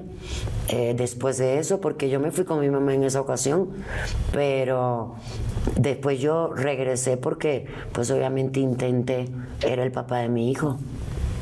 Wow. Yo lo intenté. ¿Y hoy tienes contacto con él? Sí, hoy sí, pero él recuperó a Kiko a los 14 años. Y la primera frase de Kiko fue, mi mamá y mi papá es Niurka Marcos. Yo no sé tú quién eres. ¿Te acuerdas cuando puse la obra en el Frufru? Ajá. Canción de Rachel. Sí. Ahí fue. En esa época, en ese teatro, Ahí llegó en él. ese lobby. Sí. Y ahí se vieron, o sea, ahí fue cuando vio Kiko Kiko. y él. Tú no. No, él me llamó y me dijo, quiero ver a mi hijo. Le dije, adelante. Le dije a Kiko, tu papá te quiere ver. ¿Hablas con él constantemente o no? No, no, no, no. Él su hijo pues ya está hijo. grande. Cuando hablamos, hablamos muy bien. Qué bueno. Y él tiene la libertad de llamarme. Él tiene una fábrica muy buena y muy exitosa de inciensos que exporta e importa en todo el país. Y cuando yo quiero incienso, le digo, mándame y yo le mando el cheque y ya. O sea, tengo buena relación. Y igual con relación a, a Kiko Kiko. La relación es de su hijo con él. De, de- de cariño, de amor, de lo que sea. Y de económico y todo es con él. Yo no necesito su dinero, yo tengo el mío. Después conoces a Jorge, eh, papá de Romina. No, a Jorge ya lo conocía porque Jorge es eh, empresario, uno de los empresarios que nos llevó a Mérida eh, eh, de la familia Pasos. Eso fue una relación más normal. Totalmente familiar, linda. ¿Tuviste- Romina disfrutó a su papá siempre. Ok. Nosotros nos separamos porque, pues, él un día me dijo, o tu trabajo o yo. Y yo le dije, mi trabajo.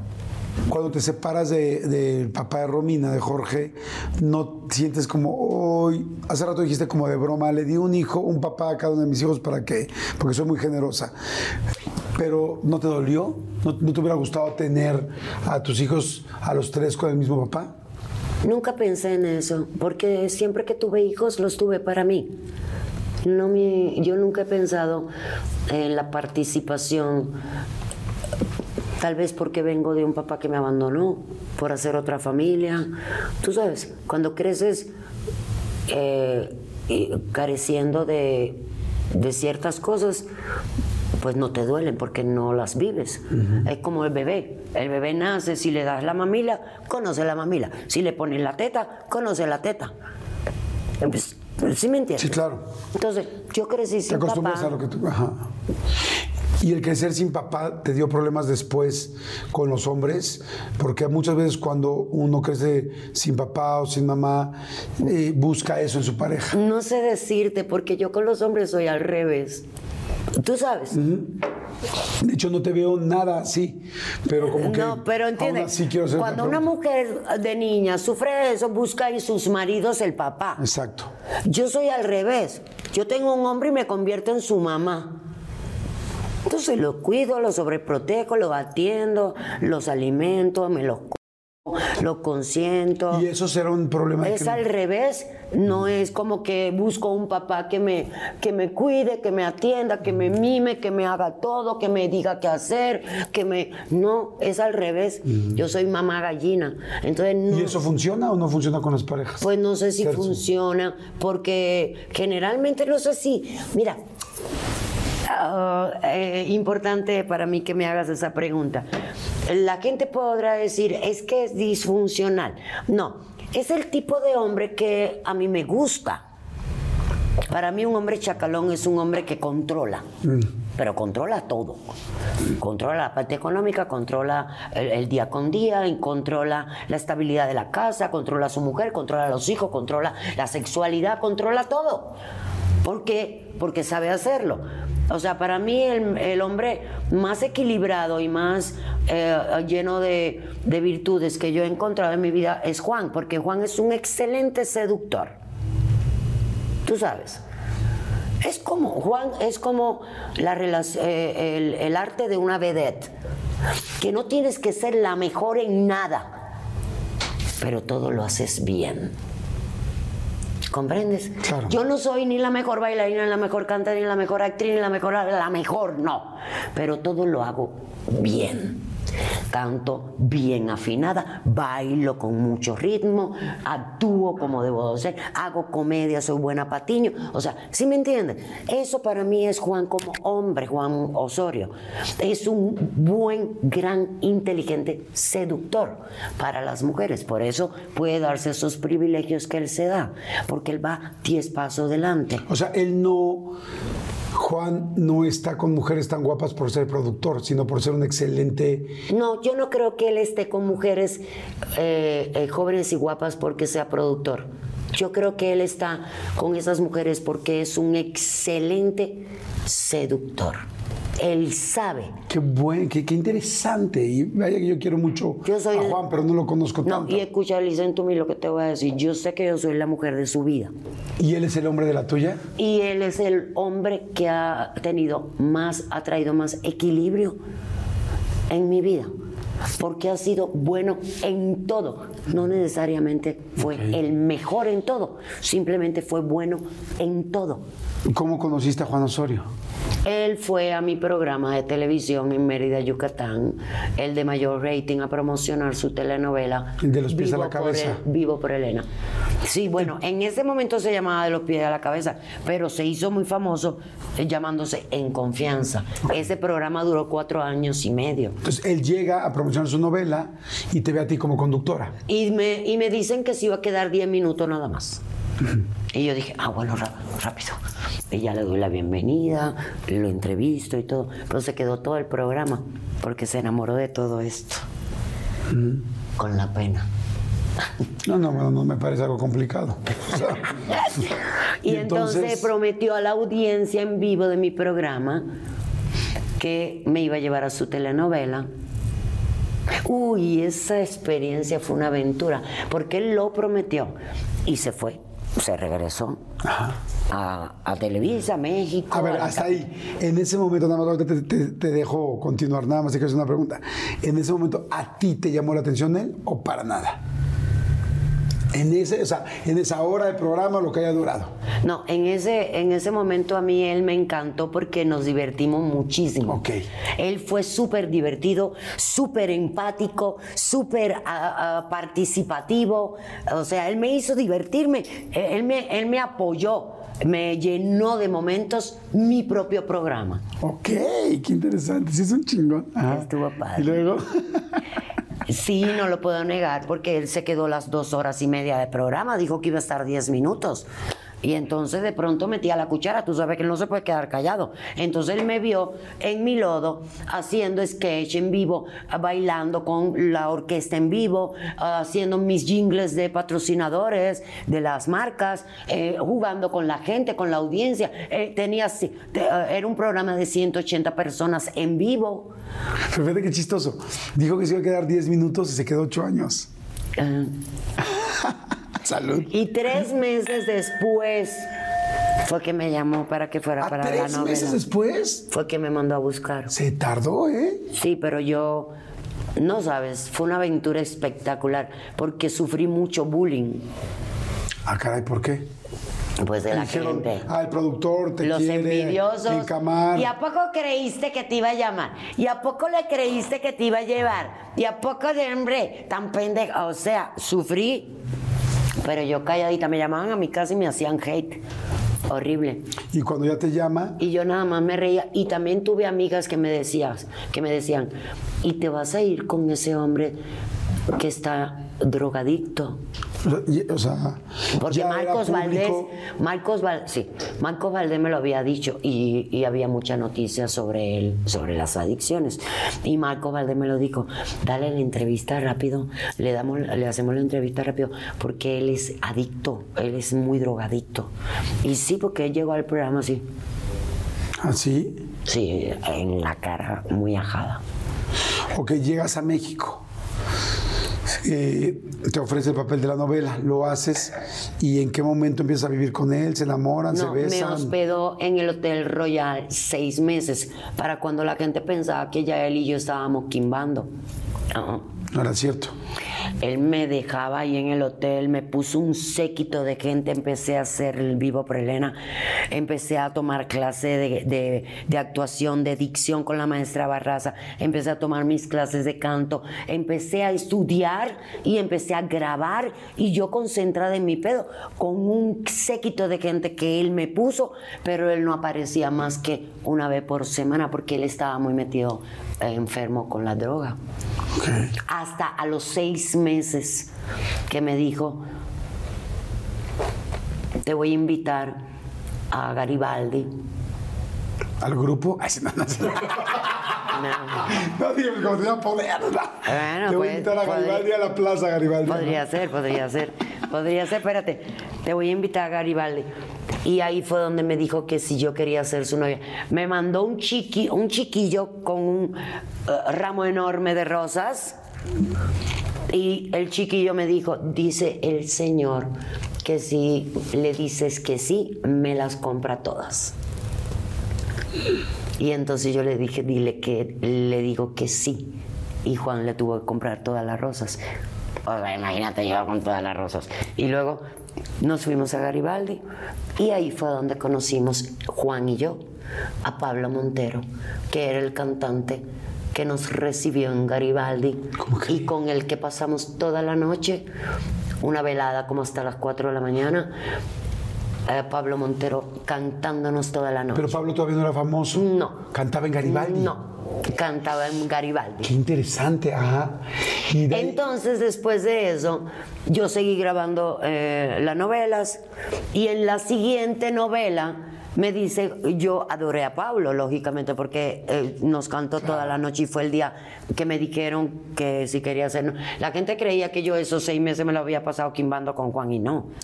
Hacíamos publicidad, salíamos en todos los programas, íbamos aquí, bajábamos, subíamos, hacíamos eventos, todo, pero no, eh, no nos... No habíamos tenido nada. se fueron a vivir juntos, Bueno, evidentemente. el caso es que en la siguiente novela de Juan, que fue Nunca te olvidaré, con Enrique Iglesias, que cantó el tema, este, Laura Flores, este, em, ah, ¿cómo se llama? El, Cintia el galán. estaba, ¿no? Eh, Cintia, Cintia estuvo como en cuatro novelas que yo hice con Juan. Ok. Sí. Bueno, el caso es que en esa novela me dice Juan, te tengo una sorpresa. ¿Quién crees que va a ser tu hermano? Evidentemente. Pablo, Montero. Montero. Y yo fui muy feliz. Eh, a Juan le gustaba hacerme feliz cuando me ponía eh, la gente que yo le estaba agradecida en la novela. Como cuando le dije de Francis y, y llevé a Juan al Blanquita a ver a Francis. Y eh, Juan, para hacerme feliz, metió en la novela a Francis. Y después cuando yo me separé de Francis, ahí, eh, perdón, me separé de Juan, ahí estuvo Francis hablando mierda de mí. También tengo los, la gente ingrata y culera, pero Pablo no. Pablo dijo, yo los amo, los dos son mis padrinos. Para mí los dos son importantes, sé quién es cada uno de los dos. Y creo que los problemas entre los dos los tienen que resolver ellos y nunca hablo mal de ninguno. Guau. ¿Cómo fue tu encuentro eh, con Juan en el asunto de las adicciones? O descubrir que se desaparecía. Me metía horas investigando con la gente cercana a él, chantajeando a los empleados más cercanos a él, removiéndole la conciencia a los eh, eh, contactos eh, dentro de su misma oficina que, que él tenía más acá para, para este, eh, estar al tanto de todo lo que pasaba en la oficina y me los chantajeaba a todos hasta que les sacaba la información y, y a las 2, a las 3, a la hora que fuera, me subía en mi troca, en mi camioneta y me iba al lugar, a la dirección que me daban también eh, este, a sacarlo de donde estuviera. Wow. Hay una gente que yo le estoy muy agradecida todos los días de mi vida, que es Jorge Eduardo Murguía, porque Jorge Eduardo eh, siempre fue una mano Siempre te ayudó, siempre. para yo poder encontrarlo y para poder ayudarlo. Jorge Eduardo, su jefe, me ayudó mucho a ayudarlo. Por eso yo lo quiero mucho. Sí, lo que sea persona, que haga, que diga, lo que sea que me mande la chingada, que se enoque, que baje, que suba, lo que sea, me vale madre. Yo quiero mucho a Jorge Eduardo, porque Jorge Eduardo me ayudó a sacarlo a él. ¿Cómo era la relación? ¿Cómo era la complicación? Lo tuve que llevar al límite. Un día preparé la maleta mía y de mis niños y le dije, te adoro, siento muy feo dejarte enfermo, pero No o más. tú o yo, porque sabes, yo tengo que criar a mis hijos, entonces no puedo estar enferma. O sea, te la sigues metiendo, a ver, invítame, cabrón.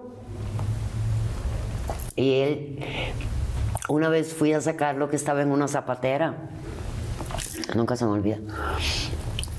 Y me senté en el piso de la zapatera junto con él ahí. Y le ¿Una zapatera te refieres a un closet? no, un closet literal. Ajá. Un closet de colgar, de colgar ropa y abajo en la zapatera. Ahí estaba metiéndosela. Y me senté allá y me metí debajo de la ropa ahí con él. Y le dije, dale, invítame. Pues para saber qué sientes. Y delante de mí no lo hacía. O sea, ese movimiento de de quemar eh, delante de mí Ah, mucha pena. da pena. Decía, dale, invítame para yo saber qué sientes. ¿Nunca te has drogado? No, no, no, no. Nada, ni Bueno, no, yo sí nada. he fumado marihuana y de pronto con unos amigos en sociedad me echaba un par de perico. Pero la primera vez que yo me eché un perico, puta, me ardió tanto de la chingada esta mierda que más nunca quise. No, te digo algo, jamás en la vida te quiero ver con perico. O sea, nunca en mi vida. O sea, por la vida, por tu salud, pero, pero si esa No, energía pero- tienes normal. Atiende- no, imagínate. No, es no, como no. si tú o yo nos. No, yo soy no- honesta, güey. Yo no te, yo no le tengo miedo, porque tú sabes, yo sé, yo supe decirle a mis hijos, ¿por qué tú crees que ninguno de mis hijos son drogadictos ni fuman ni cigarro? Mis hijos no fuman ni cigarro. O sea, mis hijos los ves de pronto fumando un cigarro socialmente, uno, de pronto, porque se les antojó. Rarísimo. Pero yo a mis hijos, ¿por qué crees que pude decirle, a ver, esto que ven aquí es marihuana? Esto es cigarrillo, esto es CBD, esto es TH, esto es el vaporizador, esto es la tacha, esto es, esto es perico. Vean, este polvito es perico. Y esto le puede pasar así, así, así. Mis hijos salieron de mi casa conscientes de que del monstruo de mil cabezas que se iban a encontrar allá afuera. Tú sabes, porque te encuentras de todo, te encuentras hasta, hasta el amigo lindo de la farándula, de la industria que te dice, órale, mima, para que te pongas contenta y te regala, güey. Y te encuentras al que dale, eh, participa conmigo y tú, ya, ya participé. o sea, ya, o sea, tienes que... Oye, y entonces un día le dices, me voy con mi maleta, me voy con mis hijos, es mi responsabilidad, yo tengo que cuidar a mis Y hijos. ahí fue donde me dijo, no te voy a decir que no te vayas, solo acompáñame que me voy a anexar. Y fuimos con Enrique Pérez Franco a los anexos de aquí de la capital. Este, y ahí fue donde él se recuperó. O sea, estuvo realmente mucho tiempo todavía contigo recuperado, ¿no? Sí, porque yo fui codependiente, yo lo acompañé en las tribunas, yo lo acompañé, los fines de semana le llevaba comidita, eh, participé en todo. Como dices tú, o sea, nadie está con una persona por interés y hace todo lo que estás haciendo, lo que le hiciste y el amor que tuviste tú. Mira, a mí una vez en un programa de televisión en Estados Unidos me pusieron un, un uh, de eso, ¿Detector de mentiras? Detector de mentiras. Y cuando me preguntaron que tú estuviste con Juan Osorio por interés, yo dije sí y qué. Y el experto, el técnico, Dijo, "Está dijo, mintiendo". mintió, mintió. Tú sabes, Yo no le tengo miedo a nada de eso, no le tengo miedo a lo que dice la gente. ¿Sabes a qué le tengo miedo? A mentirme a mí misma. Le tengo miedo a traicionarme a mí misma, a no defender lo, lo, grandiosa que soy, lo valiosa que soy, la gema que soy, lo, lo necesaria que soy para la persona que me, que, me piden y me, me, extienden su mano. Para mis hijos cuando me llaman y me, me dicen, mi amor, mamá te amo. Tú sabes, yo soy un ser humano como todos, como tú, que soy y eres una gema.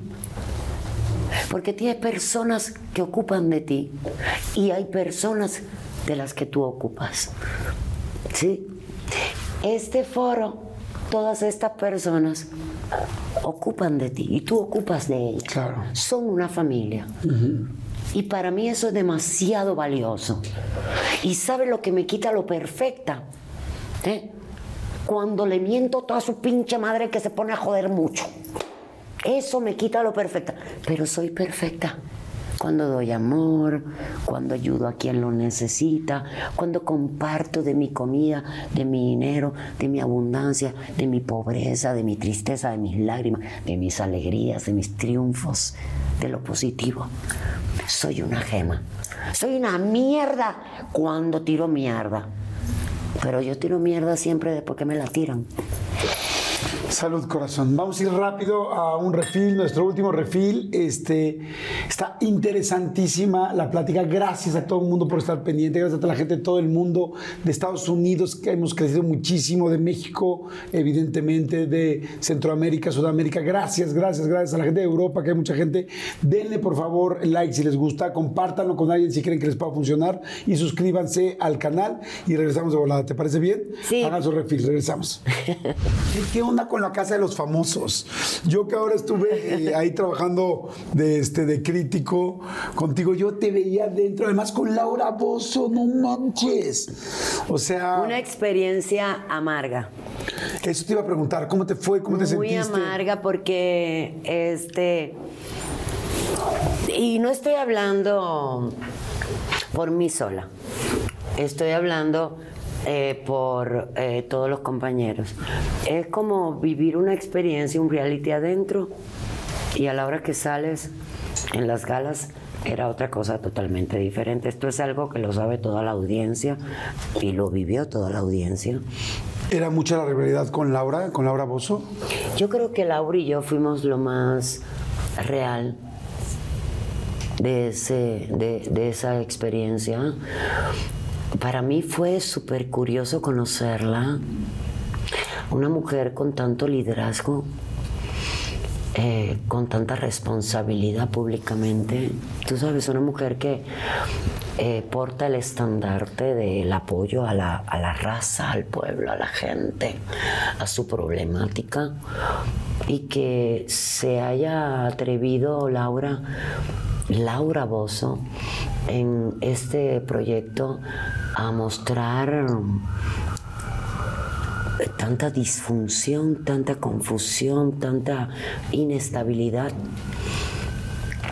Mm, a mí me daría mucho miedo, tú sabes, porque al final del camino ella ha demostrado ser toda la vida que apoya, que ayuda.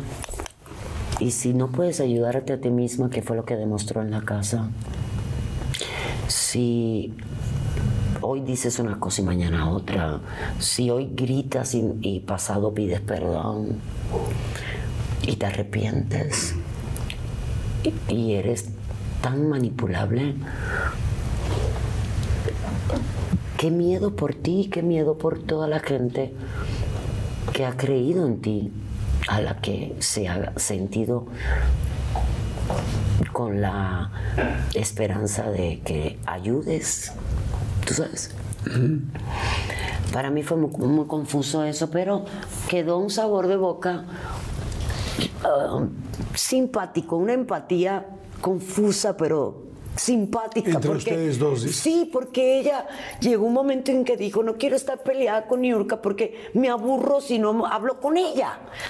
Y yo igual, cuando tenía que pasarle por al lado e ignorarla para evitar, porque las faltas de respeto eran desfasadas.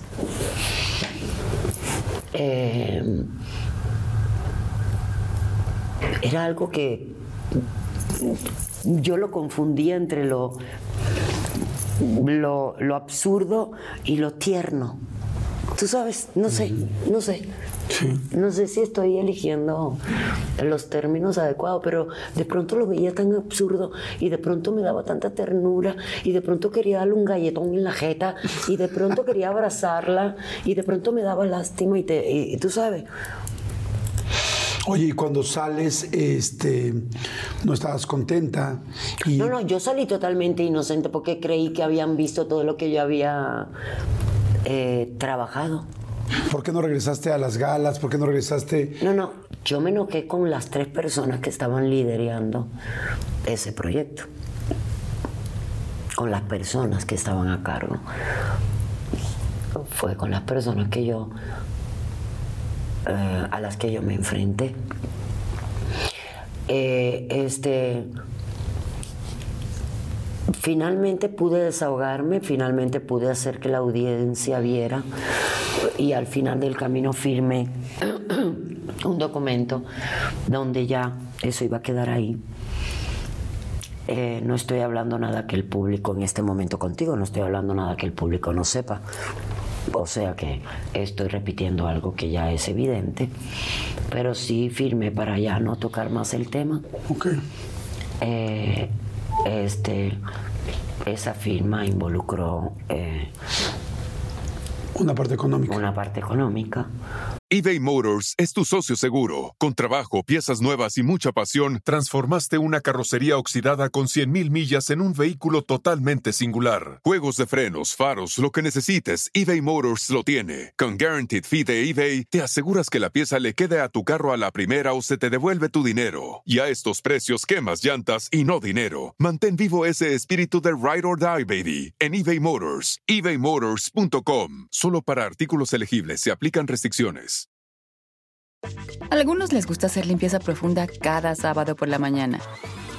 Yo prefiero hacer un poquito cada día y mantener las cosas frescas con Lysol. Las toallitas desinfectantes de Lysol hacen súper conveniente limpiar superficies como controles remotos, tabletas, celulares y más, eliminando el 99.9% de virus y bacterias. No solo limpies, limpia con Lysol. Y, quedó ahí. Pero sí pude llegar hasta hasta donde yo consideré que era suficiente. En Big Brother, cuando estuviste en Big Brother 3, em, te expulsaron porque subiste. Porque me brinqué la barda. Te brincaste la barda para saludar a Bobilarios y creo que. No, no es cierto. No, entonces ¿por qué? No, me brinqué la barda porque. Porque estaba mi hijo. Este eh, Kiko, que es muy, que bueno, era muy chico y muy introvertido en esa época. Y para mí que Kiko agarrara un altavoz y me dijera, mamá, Kiko es súper mega .com, wwmx.com, introvertido. O sea, súper tímido. Mamá, soy Kiko. No llores, mamá, te amo. Aquí estamos a puta apoyándote. Me cagué. Me cagué, o sea, me brinqué la, pues me puse un turbo en el fundillo y me brinqué una barda de creo que de 5 metros y me brinqué para allá arriba y me salí por los follajes, por la eh, escenografía y hasta que llegué a una zona allá arriba en la azotea donde ya podía ver a mi hijo ahí. Estaba yo a punto de brincarme a un póster para irme bajando así, ya sabes. o sea, a ti te cayó perfecto también que salieras porque ibas a poder estar con él. Es que eres muy emocional, ¿no? Siento yo que tú eres muy lo que vas sintiendo. Soy muy libre, soy libre, no emocional. No soy visceral, no soy, uh, uh, no soy nada más que libre, soy libre. Yo nací libre. Mira, te voy a decir algo. Dios no lo quiera toco fomica. toco melamina ponderosa. Melamina ponderosa. Este, Pero a mí me puedes encerrar en donde tú quieras, en 4x4. Y va a seguir siendo libre. Yo soy libre allá adentro, güey. Allá libre, allá adentro yo me desnudo, allá adentro me turbo, allá adentro hago sentadilla, hago, eh, eh, eh, ¿cómo se llama? Ah, Este, push-ups, lagartijas. Lagartijas, salto, brinco, grito, canto, hablo conmigo misma. Hay una cosa que la gente no entiende de Niorca Marcos. No hay una conversación más coherente que yo tenga con nadie que conmigo misma. Yo hablo conmigo misma, converso conmigo misma. Me digo a mí misma lo que me gusta, lo que no me gusta, lo que no, lo que, lo que estoy de- en lo que estoy de acuerdo, lo que no me agrada, lo que me limita, lo que me molesta. Y lo que me molesta, enseguida me doy cuenta que no es lo que quiero.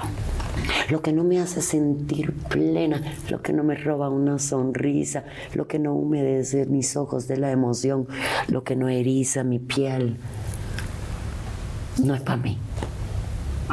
Yo quiero, platicando contigo, explicarle algo a la gente que no entiende cuando New York se pone vul- vulgar.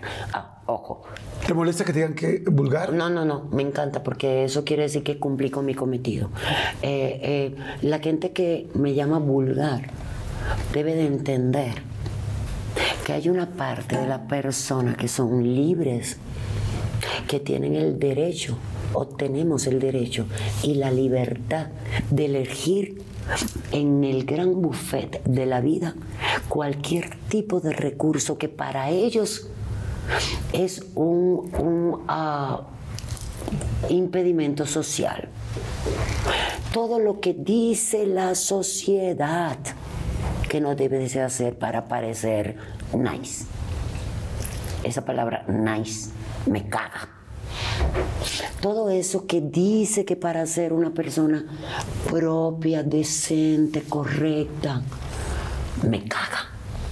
Porque sabes, la diferencia que hay entre la persona que quieren verse siempre nice, finas, pipiris nice, de la high slice, mama nice. y que siempre andan por la vida buscando el outfit ideal. Oh, la pose perfecta de sentarse. Yo me las sé todas. A esas personas yo le mando este mensaje. La diferencia es solo una. A mí cualquier escenario me sirve, mi amor. Yo me sé sentar fina y me sé sentar vulgar. ¿Ha habido alguna cosa que digas, aquí me pasé? No sé, en la, eh, eh, en la casa de los famosos, ahora que pasó lo de Marifer Centeno, eh, o Big Brother, o alguna pelea con Bobilarios, o cubano, con alguna declaración ante la tele que digas, me pasé. Realmente aquí sí me pasé. Ay, qué linda pregunta. Sí me he pasado, pero no me puedo arrepentir y te digo por qué. Por ejemplo, a veces siento que me paso cuando rompo las reglas de mi hija que sí es feminista y me duele. Y digo, lo siento. ¿Por qué? Porque yo no lo soy. ¿Alguna vez tu hija te ha dicho, mamá, me da pena lo que hiciste? Sí. ¿O me das pena en esta situación? No pena, pero me regañó, por ejemplo, recientemente cuando yo dije a este Pati Navidad. Le dije a Pati Navidad, ah, me, me enseñaron las imágenes de Pati Navidad en, en la Casa de los Famosos. Y yo dije, ¿qué le pasó? ¿Por qué se abandonó así, tan bella? Tú sabes. Pero yo reaccioné como reaccionaría cualquiera. Ella que se ha cuidado la imagen impecable y minuciosamente toda la vida. Y que eh, ha sido siempre una mujer muy bella, ¿estás de acuerdo, verdad? Claro, por supuesto. Yo reaccioné de una manera natural porque yo reacciono con y sin cámaras. Tú sabes, a mí no me importa que esté la cámara. Yo digo, güey, ¿qué le pasó? Entonces, hubo gente que dijo, ¿por qué la ofende? Yo no lo estoy ofendiendo. La verdad no tiene por qué ofender. O sea, estoy diciendo que es una mujer demasiado bella, tú sabes. Toda la vida se ha cuidado porque yo lo sé, trabajé con ella y la admiro y la respeto. Pero ahorita la vi en la casa de los famosos demasiado descuidada. Y mi reacción fue, puta madre, ¿qué le pasó, güey? ¿Por qué se abandonó tanto? Y cuando vi a mi niña recientemente me dijo, pues es que a mí no me parece. O sea, yo creo que también puedes detenerte. Le dije, pues a mí no me parece. Está bien que si tú te detienes, yo no tengo por qué detenerme. Eso es tu prueba de que no somos iguales. Muéstrasela al mundo. ¿Qué sería lo que más te dolería con tus hijos? ¿Defraudarlos en qué? Yo jamás defraudaría a mis hijos porque mis hijos saben quién soy yo. Hasta en los momentos más desfasados, grotescos, vulgares y cloaqueros. Tú sabes, mis hijos se ríen. Lo único que me mataría, mataría me, me tiraría en el piso a mí con mis hijos es saberlos desunidos, separados. Mientras yo lo sepa a mis tres hijos así, frecuentándose, uh, planeando verse, eh, apoyándose en cada uno de sus proyectos, y que sigan siendo familia, yo ya puedo morir. ¿Comprendes? Lo único que me mataría a mí es verlos desunidos. ¿Los has visto alguna vez así? Jamás. los crié, los enseñé y los preparé para estar siempre unidos. Porque lo más importante es la familia. Lo más valioso de esta vida es la familia. Lo que te hace fuerte, lo que te hace poderoso, lo que te hace exitoso, lo que te hace grande, único, es la familia. De ahí, miéntale la mierda a quien quieras. ¿Y alguna vez han estado separados alguno de ellos tres de ti? Claro. Y fue la única vez que caí en depresión. Cuando decidieron. Dámelos, por favor, los voy a vender. Ay, no, mis mocos. Los voy a vender. Ay, estúpida. Ay, lo amo. Ay, me hiciste llorar. Este, claro, cuando se fueron Kiko y Romina de casa, y se hicieron Rumi, se fueron a vivir solos, de Rumi los dos. Me tiraron, sí, porque pues me quitaron mi entretenimiento, ahora quién cuido, ahora quién mantengo, ahora quién, ahora quién protejo, ahora quién defiendo. Tú sabes. Claro.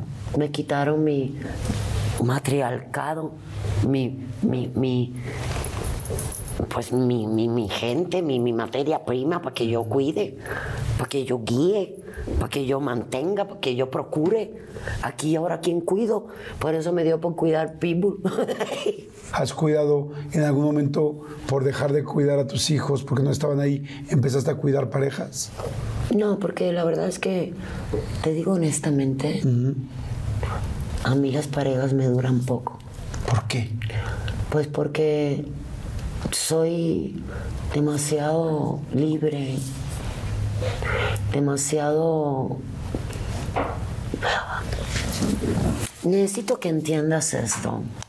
Los hombres necesitan sentir que nosotras no podemos vivir sin ellos. Los hombres necesitan sentir que nosotras ocupamos de ellos, necesitamos de ellos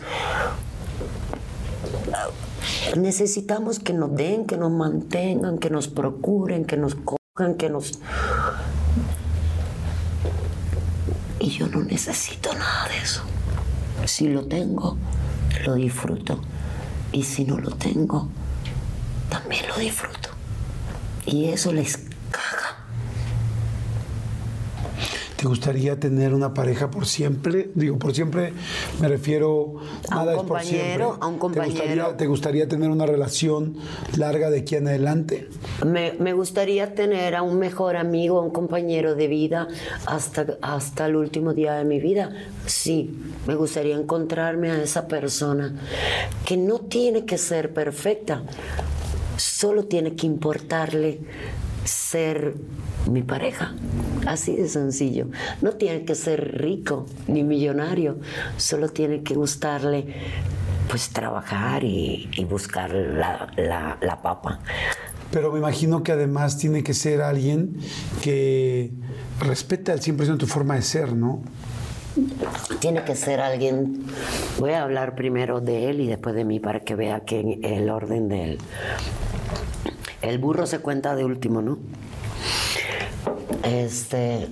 Tiene que ser alguien que yo admire y que me divierta con él. Y tiene que ser alguien que me admire y que se cague de la risa con mis mamadas. Así como me admira mis bebé news. Así como me admiran mis amigos.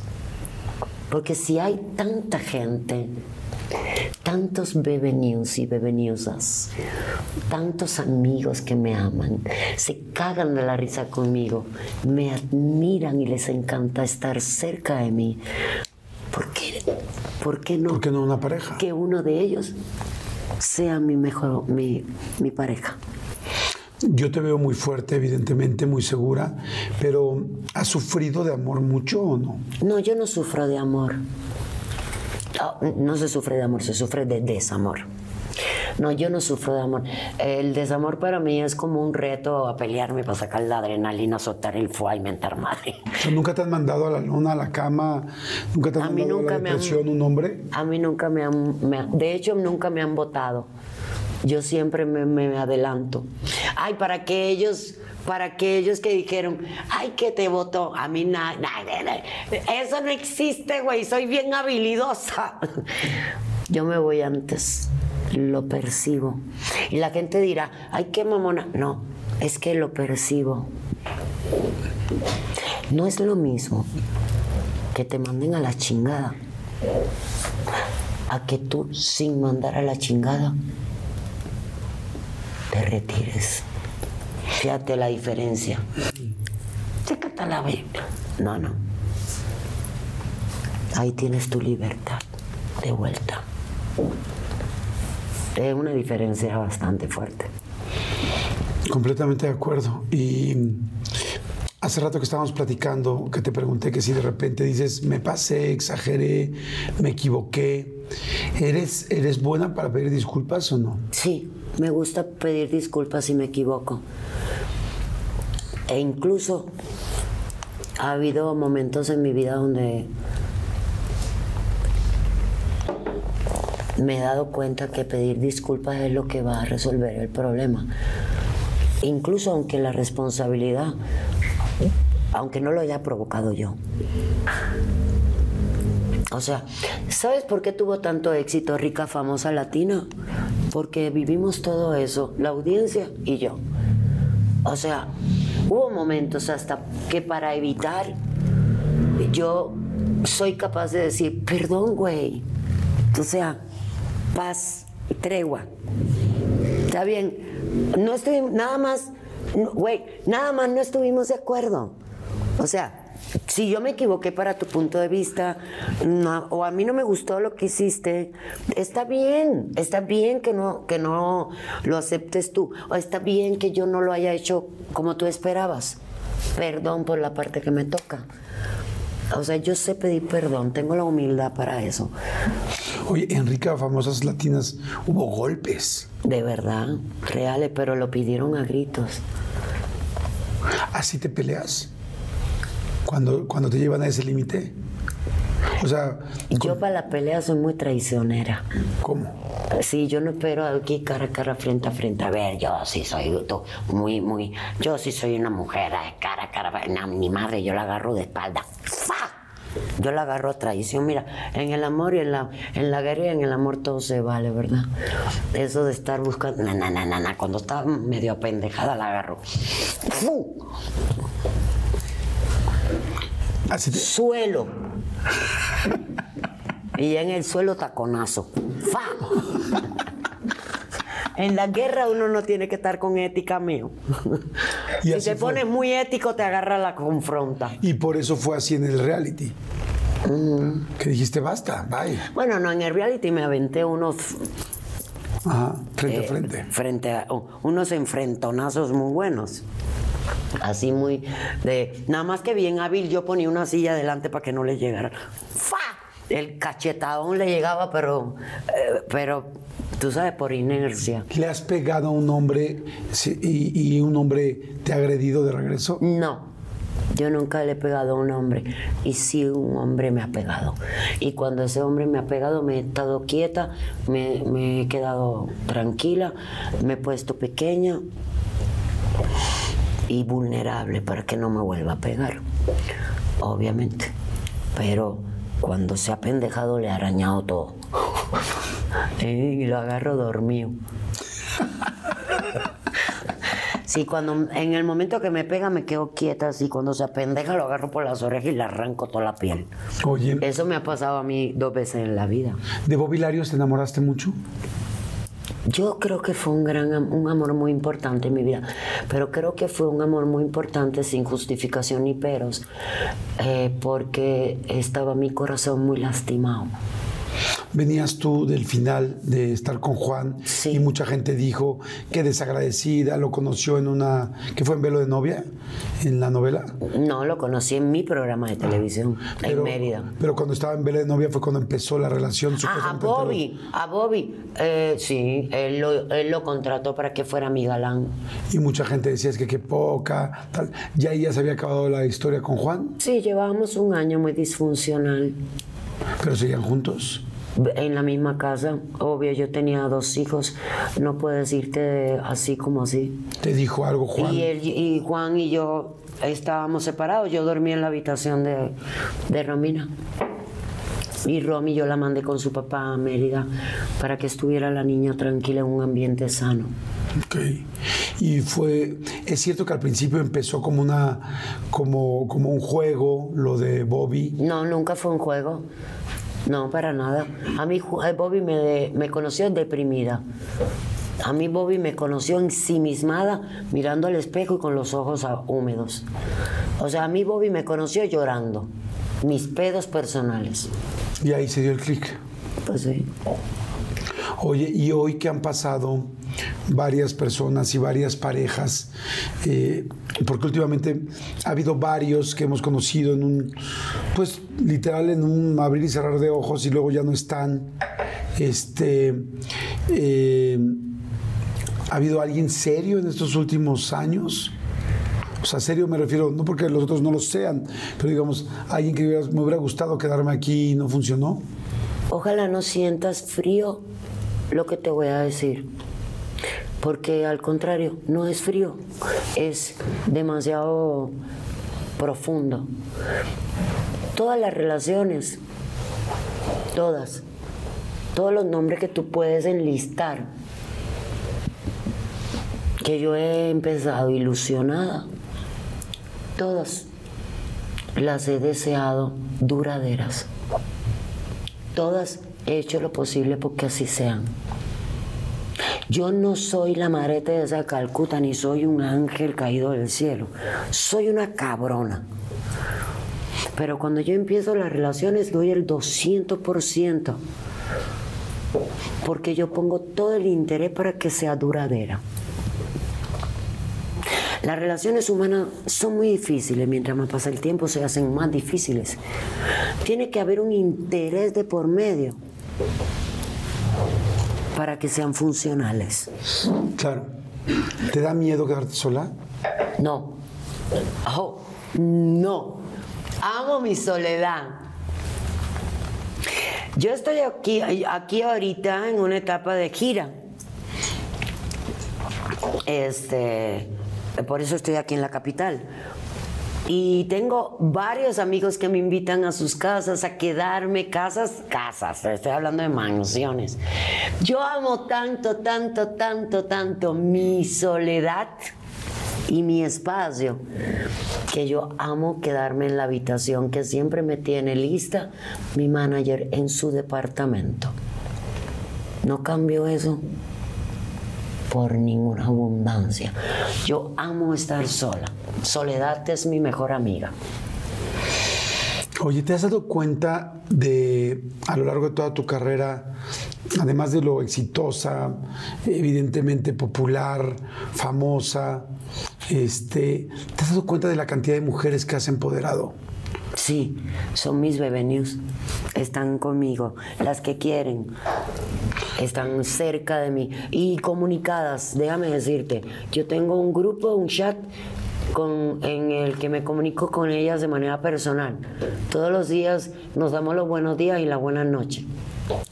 Pero más allá de tu fandom, de la gente que te sigue y la gente que son tus fans, yo siento que hay muchas mujeres. O sea, no es una casualidad que digan las frases que tú has eh, ni siquiera diría inventado, sino más bien generado en un momento real, Único. auténtico, único, porque Único. salió y se hizo famoso, pero son frases verdaderamente fuertes, son frases empoderadas, son frases de seguridad personal. Aunque una persona yo creo que no te siga, inclusive aunque una persona esté a favor o en contra de lo que hizo Niurka, siento que muchas de esas mujeres como es que esta mujer es una mujer fuerte, es una mujer, te lo acabo de preguntar, ¿te da miedo estar sola? No. ¿Quieres estar con alguien? Sí. ¿Te gustaría compartir con alguien todo el tiempo? Por supuesto. ¿A cambio de cambiar tu esencia? No. O sea, eh, ¿qué es lo que más eres? Libre. O sea, fíjate todos los elementos que estás diciendo. Estás diciendo en el fondo, y creo yo que, como dices tú, nice o no nice, fresa, vulgar, eh, pero siempre derecha, siempre auténtica, siempre lo que crees. Te pregunté, ¿te has equivocado? Sí. ¿Has acertado? Sí. ¿Te has equivocado? Sí. ¿Dispuesta a, a pedir una disculpa? Sí, cuando es necesario. O sea, has, has- has reforzado la seguridad de mucha gente. Te digo, aunque no sean las que estén en tu club de fans, hay mucha gente que yo creo que dicen, inclusive creo que podría haber ya así como hay un modo avión en los teléfonos, podría haber un modo Niurka.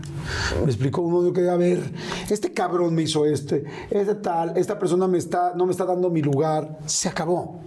O sea, hashtag se te acabó la fiesta real, cabrón. Literal. O sea, se te acabó la fiesta, porque el se te acabó la fiesta va para un millón de opciones y de situaciones. Así es. O sea, realmente es que se te acabó la fiesta, eh, responde a muchísimas cosas. Exactamente, responde a muchas cosas. Y yo creo que tú has inspirado a muchas mujeres eh, y también hombres, pero especialmente al género femenino, a decir basta, necesito esa fuerza. Y, y- y yo no sabes cómo te agradezco esta entrevista, corazón, porque eh, sé que andamos de un lado para otro, tanto tú como nosotros, y nos costó un poco de trabajo poder volver a coincidir. Pero yo te lo agradezco mucho porque es profundísimo todo lo que has dicho, más allá solamente de la diversión, del relajo, de, la, de, de- de cosas divertidas o de cosas muy profundas, sino que, o de cosas muy dolorosas, perdón, sino que aquí hay otra, otro nivel de profundidad. Y ese nivel de profundidad es, estoy bien conmigo, estoy bien con lo que soy, estoy congruente con mi forma de ser y con mi forma de actuar, aunque no siempre esté bien. No, no, es que nunca vas a estar bien, perfectamente bien. Es imposible. ¿Comprendes? Claro. Porque según la circunstancia, según la vivencia, según las necesidades, según los recursos, según lo que esté pasando. Entonces, nunca vas a estar perfectamente total, nunca va a ser absoluto. Nada es absoluto. Completamente de acuerdo. Tenemos que vivir y y ser conscientes todos de que hay que saber, uno, esperar. Y dos, vivir con lo que viene, con lo que toca. No con lo que te dé la gana, güey. Sino con lo que viene. Es que los seres humanos somos, bueno, yo digo somos porque trato de ser un poquito empática con los que hacen este tipo de cosas. Porque a mí me encanta esperar. Me preguntan, ¿qué es lo que te falta por vivir? En este momento no se me ocurre nada, pero espero que el destino me tenga muchas travesuras. Claro, por supuesto. Es que no puedo decirte qué me falta por vivir, güey. Te necesito esperar, porque sé esperar. es un privilegio y es un, es una, uh, un don saber esperar. Porque es el destino el que se encarga de qué sigue, güey. Tú tienes esto. Tu labor es, tú sabes trabajarlo día con día. Pero esto no es tu destino, esto es tu día con día. Lo que te puso el destino una vez y tú lo acogiste y estás trabajando en eso.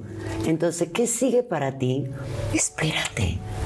Tienes que saber esperar, el destino te va a sorprender. Y para eso es para lo que yo soy muy, pero muy experta. Me encanta esperar esa paz de llenar el tiempo de espera. De aquí a esa lámpara hay un tiempo, un espacio. Entonces la gente cree que esperar es sentarse y mirar la lámpara, que es a donde quiero llegar. No. Es saber esperar es llenar el espacio entre tú y la lámpara.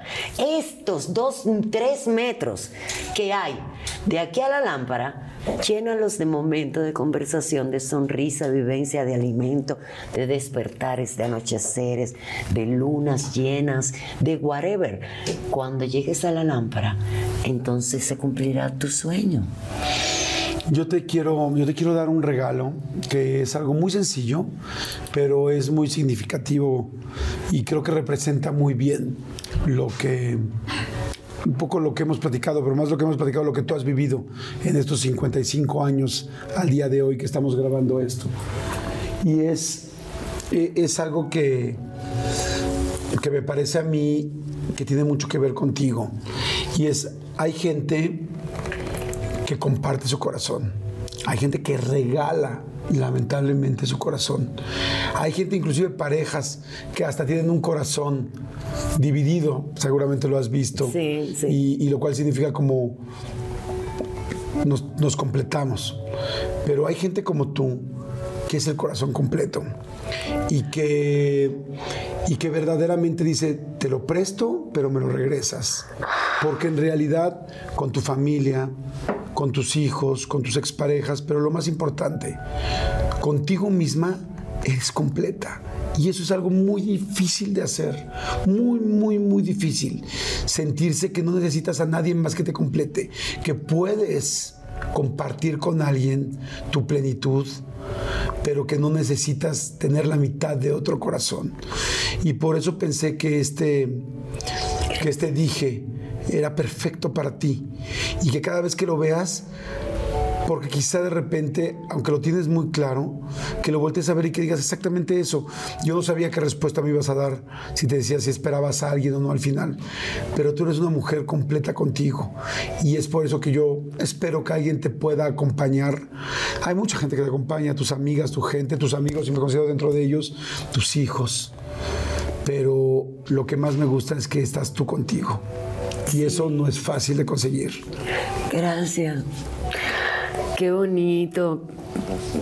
Oh, qué hermoso. Quiero decirte algo que me acaba de decir mi hijo Kiko. Y te lo quiero compartir. Mamá, ¿qué te doy si todo tienes? Detalles. Estos, esto. Estos detalles hacen que, ah, si los hombres y el amor, si los hombres entendieran que una relación valiosa se hace de tan pequeños, insignificantes y puros detalles. Gracias. Gracias a ti, corazón. Te quiero mucho. Mucho, mucho, mucho, mucho. Gracias por estar aquí, gracias por tu tiempo, gracias por tu autenticidad y gracias por enseñarle a tanta gente a ponerse en modo Niurka cuando necesita ponerse en modo Niurka. Gracias. Ay, me hiciste chillar bien, cabrón. Te quiero, te quiero mucho. Muchas no, gracias. Pero lo vales porque llegaste a mi, a mi, a, mi médula. Gracias. Oigan, que estén muy bien. Muchas gracias. Muchas gracias por estar siempre pendientes de la, de la entrevista cada semana, cada domingo. Suscríbanse y sobre todo gracias. Gracias por estar siempre aquí, por sus comentarios tan lindos. Los leo todos. Todos los leemos, todo el equipo. Y Niurka va a leer los suyos. Así es que escriban lo que ustedes crean, lo que les genere, lo que les haya generado esta, esta entrevista. Escriban lo que ambos y todo el equipo lo vamos a estar checando. Muchas gracias y nos vemos en la siguiente. Chao.